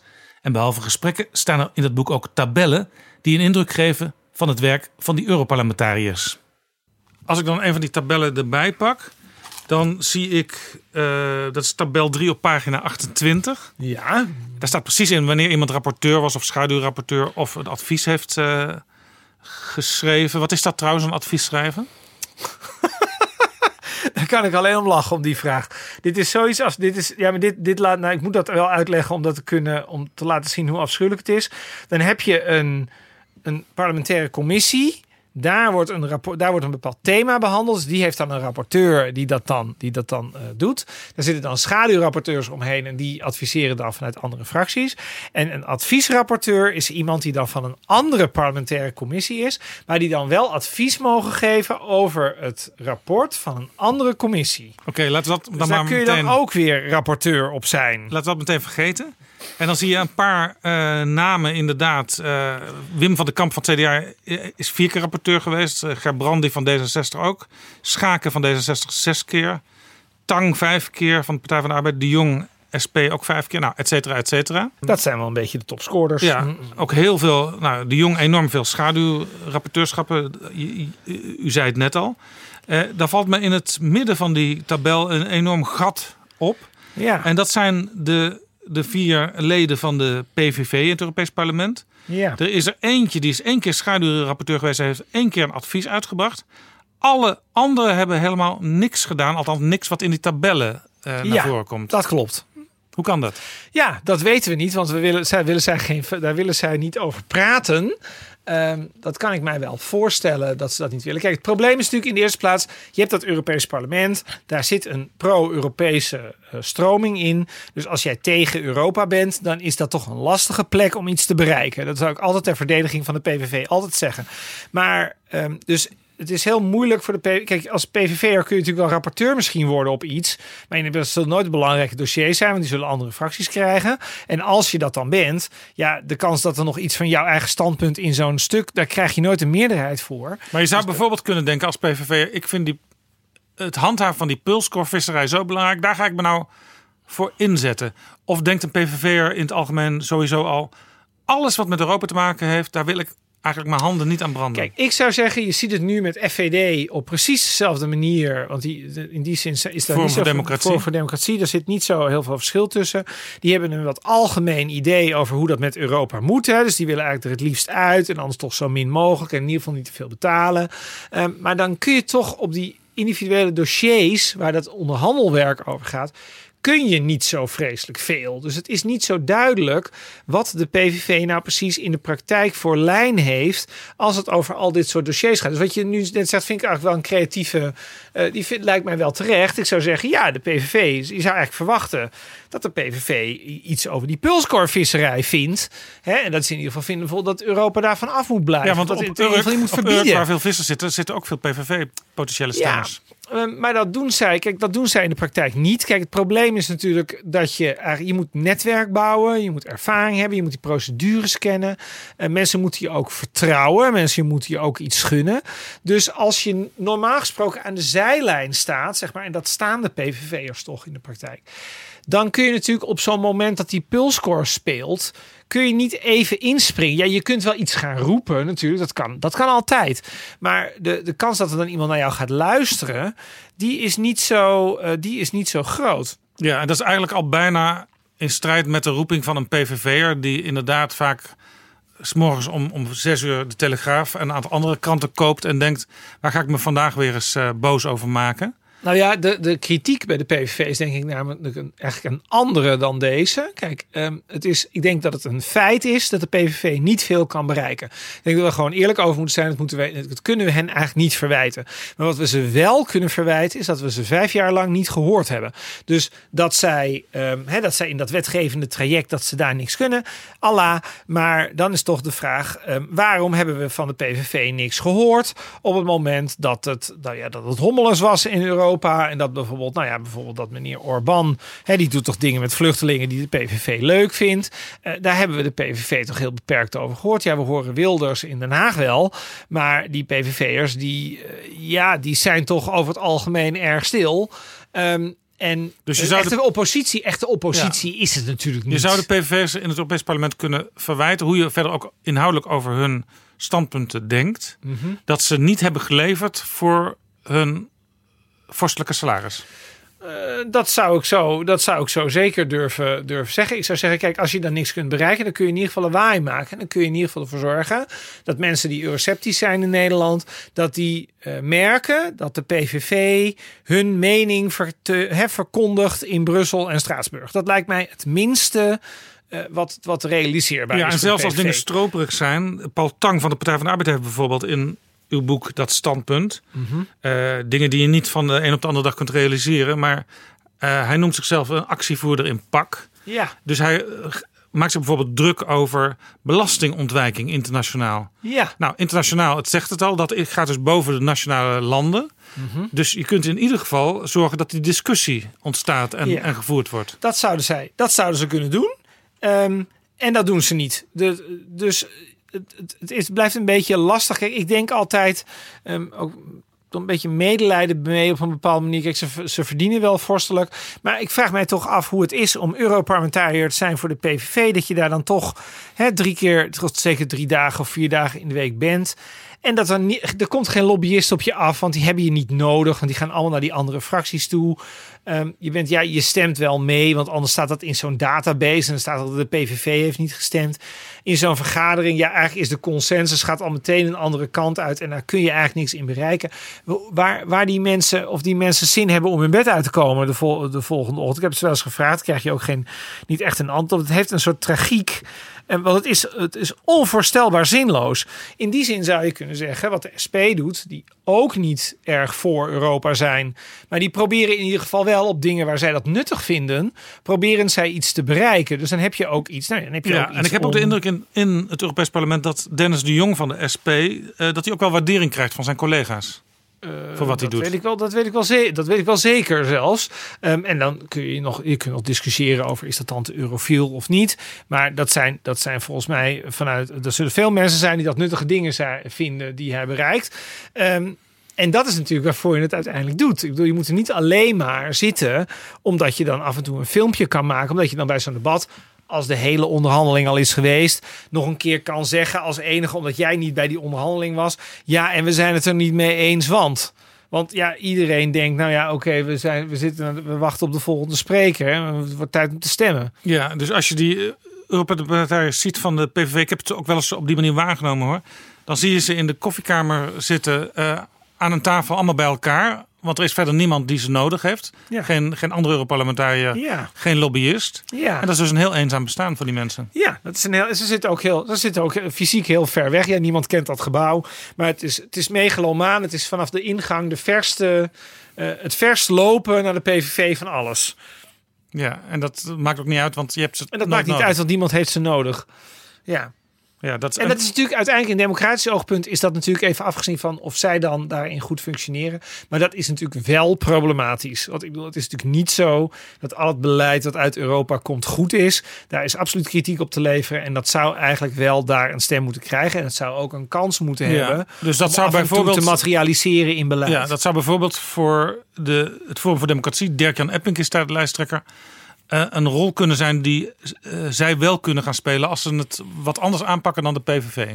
Nou ja, kijk, dat is natuurlijk het interessante. Kijk, eh, dan heb je die ECR-fractie, dat zegt mensen niks, maar daar zitten de Britse conservatieven in. En die is eh, tien jaar geleden opgericht, onder meer door Epping, toen hij nog Vlaams Europarlementariër was. Dus het is niet zo gek dat hij daar nu bij wil. Ehm, daar zit de ChristenUnie en de SGP zitten daar ook in. ChristenUnie willen dan uit hè, als de Ja, dat willen, ze erbij natuurlijk, komt. dat willen ze natuurlijk niet. Maar dat, dat, dat zeggen ze nu, want dat is een, een kritische club die nog wel is Ja. aangehaakt. Nou, dat heeft Gert-Jan Segers in Betrouwbare Bronnen gezegd. Wij gaan niet met de maar- FVD in één fractie Ja, zitten. dat zou kunnen dat hij dat zegt. Maar dat, ik ben daar toch wat kritischer over. Want de vraag is namelijk dan, waar kom je dan wel terecht? En dan kom je terecht bij wat, we dan nu, eh, wat nu EFDD is.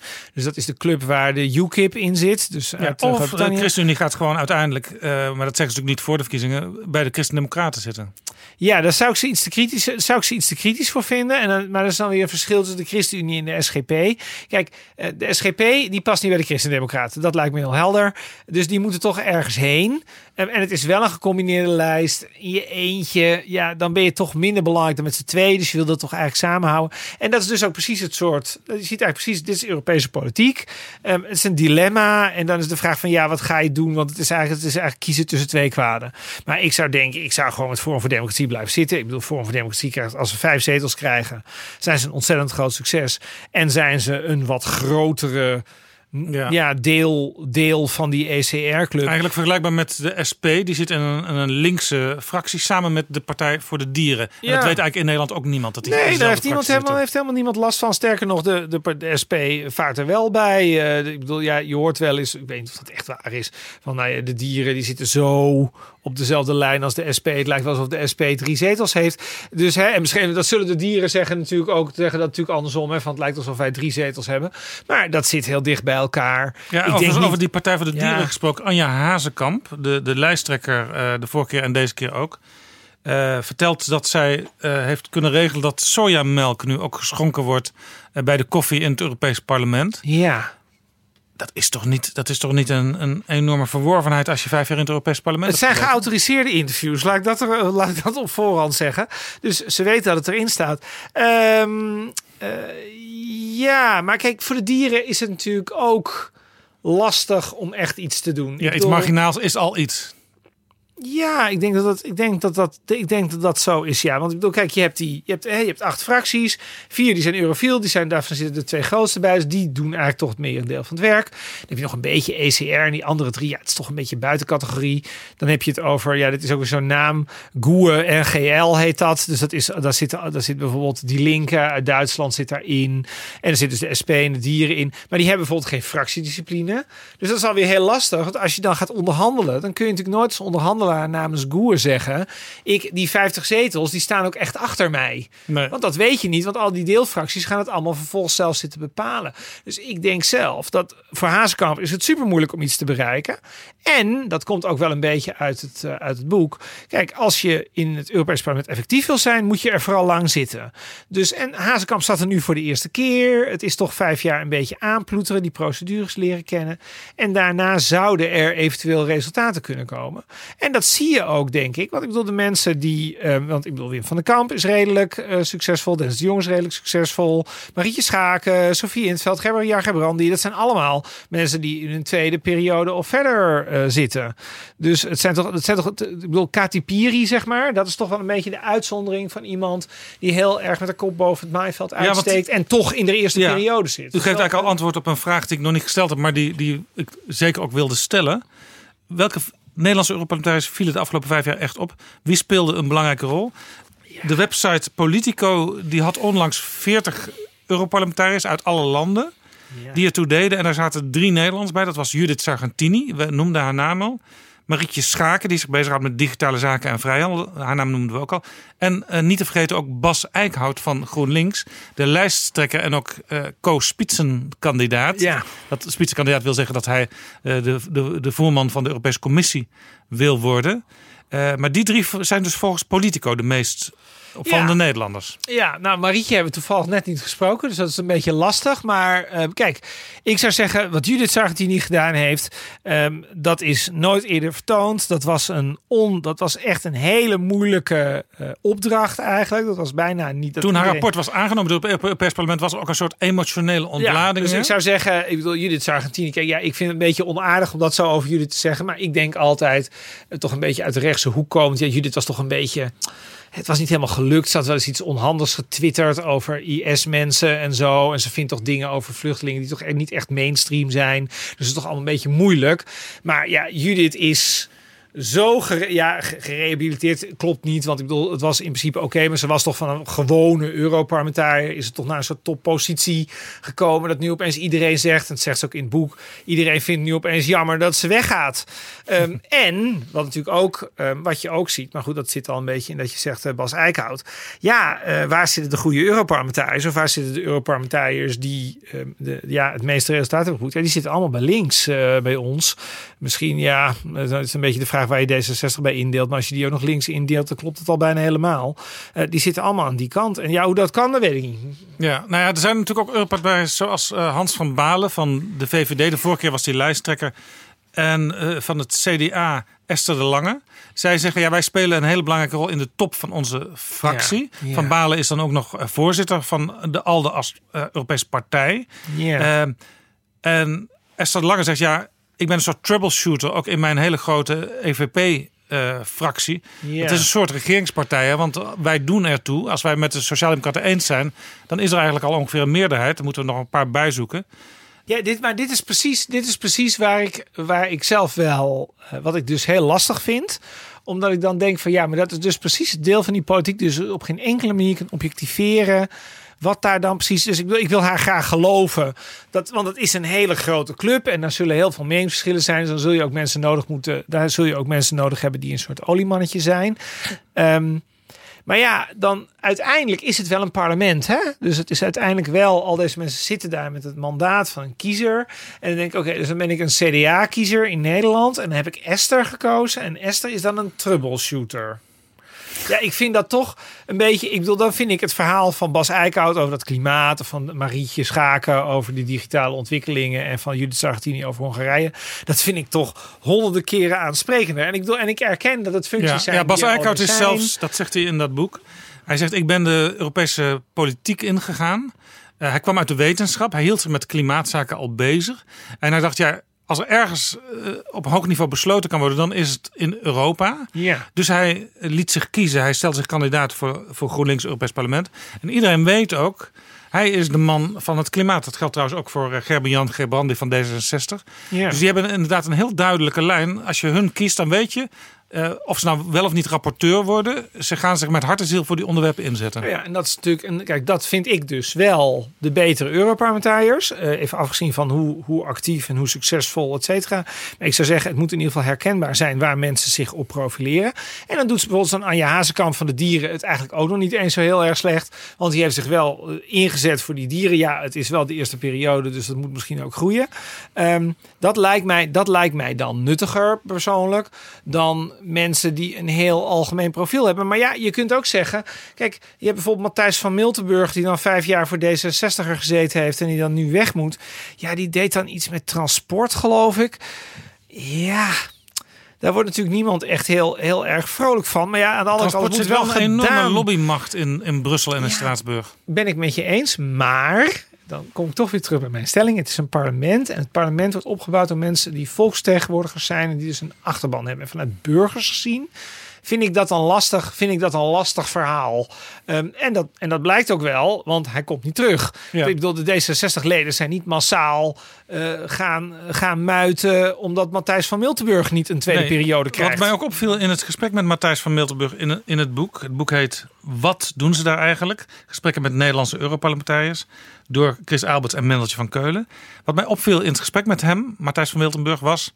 Hij zegt, er zijn te veel Europarlementariërs. In plaats van 751 zouden er beter 550 kunnen zijn. Heeft hij daar gelijk in? Eh, dat kan ik niet. Dat kan ik niet ins. Dat kan ik eigenlijk niet inschatten. Kijk, ik vind politieke democratie. Dat is niet. Dat hoeft niet efficiënt te zijn. Dus het mogen er best wel te veel zijn. Ehm, kijk, ze hebben allemaal een enorme communicatieopgave om met kiezers en met gewone mensen eh, in contact te komen. En ja, misschien moeten ze gewoon wat minder. Als ze met te veel zijn, dan moeten ze gewoon wat minder vergaderen. En dan moeten ze wat vaker het land in. Dat lijkt mij eerlijk gezegd. Dat lijkt mij nuttiger dan het aantal mensen te verkleinen. Want laten we gewoon heel eerlijk zijn. Ik bedoel, 26 op heel Nederland is natuurlijk op zich niet zo vreselijk Nee. veel. Alleen ja, omdat al die andere landen natuurlijk ook nog Europarlementariërs willen, hebben we er uiteindelijk toch nog eh, een hele hoop. Het lijkt mij, kijk, als je naar, puur naar de Nederlanders kijkt, ja, een paar zijn tamelijk overbodig. Dus eh, in die zin kan het natuurlijk best wat minder. Aan het begin van het gesprek hadden we het erover dat in de media op dit moment eigenlijk helemaal niet eh, blijkt dat er heel snel Europese verkiezingen aankomen. Ja. Premier Rutte heeft ook al een keer gezegd: het is een feestcommissie op zoek naar een feest. Het Europees Parlement. Ja. Met andere woorden, wat doen ze eigenlijk? Ja. Dezelfde vraag als uw boek stelt. Bij de vorige verkiezingen vijf jaar geleden was de opkomst 37 procent. En eigenlijk was het 25 jaar lang, elke vijf jaar ongeveer zo 37 procent vanuit Nederland. Zelfs nog wat lager dan het gemiddelde in heel Europa. Mhm. Denkt u dat de opkomst bij de komende verkiezingen op 23 mei hoger zal zijn dan die 37 procent? Nee, dat denk ik niet. En eh, kijk, eh, een paar procentpunten erbij eh, is eerlijk gezegd maakt zo weinig verschil. Dat zou ik nog steeds, dan vind ik dat nog steeds een mislukking. Kijk, je kunt natuurlijk niet denken, je, wat je niet moet denken is dat dit, is een heel ingewikkeld politiek systeem. Dat je dan even met wat posters en wat video's, hè, want dat is toch een beetje wat het Europees Parlement dan laat maken, dat dan eh, die opkomst opeens omhoog gaat. Het gaat toch over Ehm, herkenbare politici, is daar aandacht voor? Ehm, eh, begrijpen mensen welke issues er boven liggen? Ik zou bijna zeggen, eh, de partij die er nog niet in zit, maar die absoluut goed gaat scoren. Vorm voor Democratie. Ze gaan met, eh, ze doen 15 avonden door het land voor provinciale verkiezingen. Hè. Zijn ze in alle uithoeken van het land zijn ze er. Nou, vertel mij wat Forum voor Democratie doet nu er Europese verkiezingen aankomen. Ze hebben toch een redelijk bekende lijsttrekker. Ik bedoel, in ieder geval niet een hele onbekende lijsttrekker, Dirk-Jan Epping. Er is niets. Dus ehm, ja, ik bedoel, de vraag is natuurlijk of we niet allemaal, als dit het systeem is wat wij willen, moeten we ons allemaal een beetje inspannen. Nou, wij hebben in ieder geval een boek geschreven. Dan moeten we ons allemaal een beetje inspannen om het systeem ook te laten werken. En dan laat de journalistiek het heel erg zitten. Want die denken toch heel vaak, landen zijn belangrijker dan het Europees Parlement. Maar partijen doen natuurlijk ook, natuurlijk ook, niet, heel, eh, doen natuurlijk ook niet heel erg veel. Ik bedoel, kijk naar wie er bij partijen naar het Europees Parlement worden gestuurd. Het zijn natuurlijk ook niet altijd de mensen waarvan je denkt van, oh, nou die brengen. Hè, ik bedoel, Agnes Jongerius van de PvdA, dat is toch een beetje de uitzondering eh, van dat er een grote naam eens een keer naar Brussel gaat. En dat doet natuurlijk wel iets met de herkenbaarheid, dat iedereen weet wie Agnes Jongerius is. Ja. En Frans Timmermans, kennen we ook. De leider ja, van Frans de- Timmermans ook, maar dat, ja, dat, maar dat, is, dat, dat is juist, ja. En een heel enkeling, eh, een beetje Sofie in het veld, een beetje Bas Eickhout. hebben, zich, hebben, ze, hebben zichzelf eh, bekendgemaakt via dat Ja. Europees parlement. Ja, dat is redelijk. Dat is bij deze twee misschien nog het meest gelukt, denk ik. Maar ik, ik weet dat Sofie had, geloof ik, vijf jaar geleden, na tien jaar Europees Parlement, een bekendheid van 20% of zo. Ja, als er nooit, als er heel weinig, als er één keer in de maand een cameraploeg heeft. Ik bedoel, het gaat natuurlijk om tv. Ik bedoel, ehm, de, kranten schrijven heus wel af en toe eens een keer iets over het Europees Parlement. De radio doet ook wel eens een keer iets. Het gaat er natuurlijk om hoe vaak komt er nou echt een, een, een, een cameraploeg het EP in. Dat is toch, dat is toch wel een bezienswaardigheid. Als er, ik heb het zelf één keer met geen stijl gedaan. Dat vindt iedereen vindt dat heel, vindt dat heel bijzonder ehm, dat je daar iets kon filmen. Ehm, en ik bedoel, en daar begint toch de herken. Daar begint toch dat mensen denken: oh ja, dat is dat gezicht en die staat ongeveer daarvoor. Ehm, en dat is, dat is gewoon veel te weinig. Klaar. Chris Alberts, dank u wel voor dit gesprek. Graag gedaan.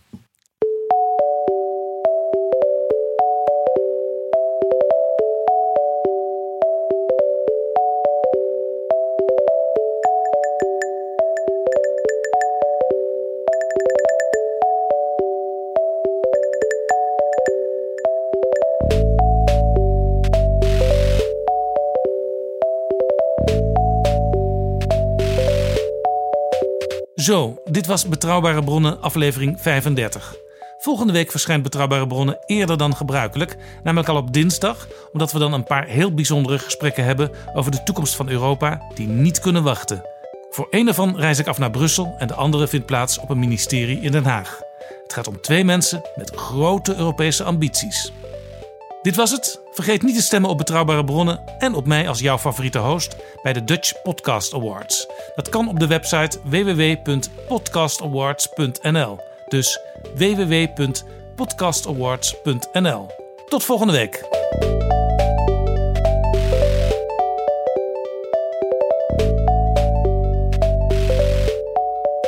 Betrouwbare bronnen wordt gemaakt door Jaap Jansen in samenwerking met dag en nacht.nl.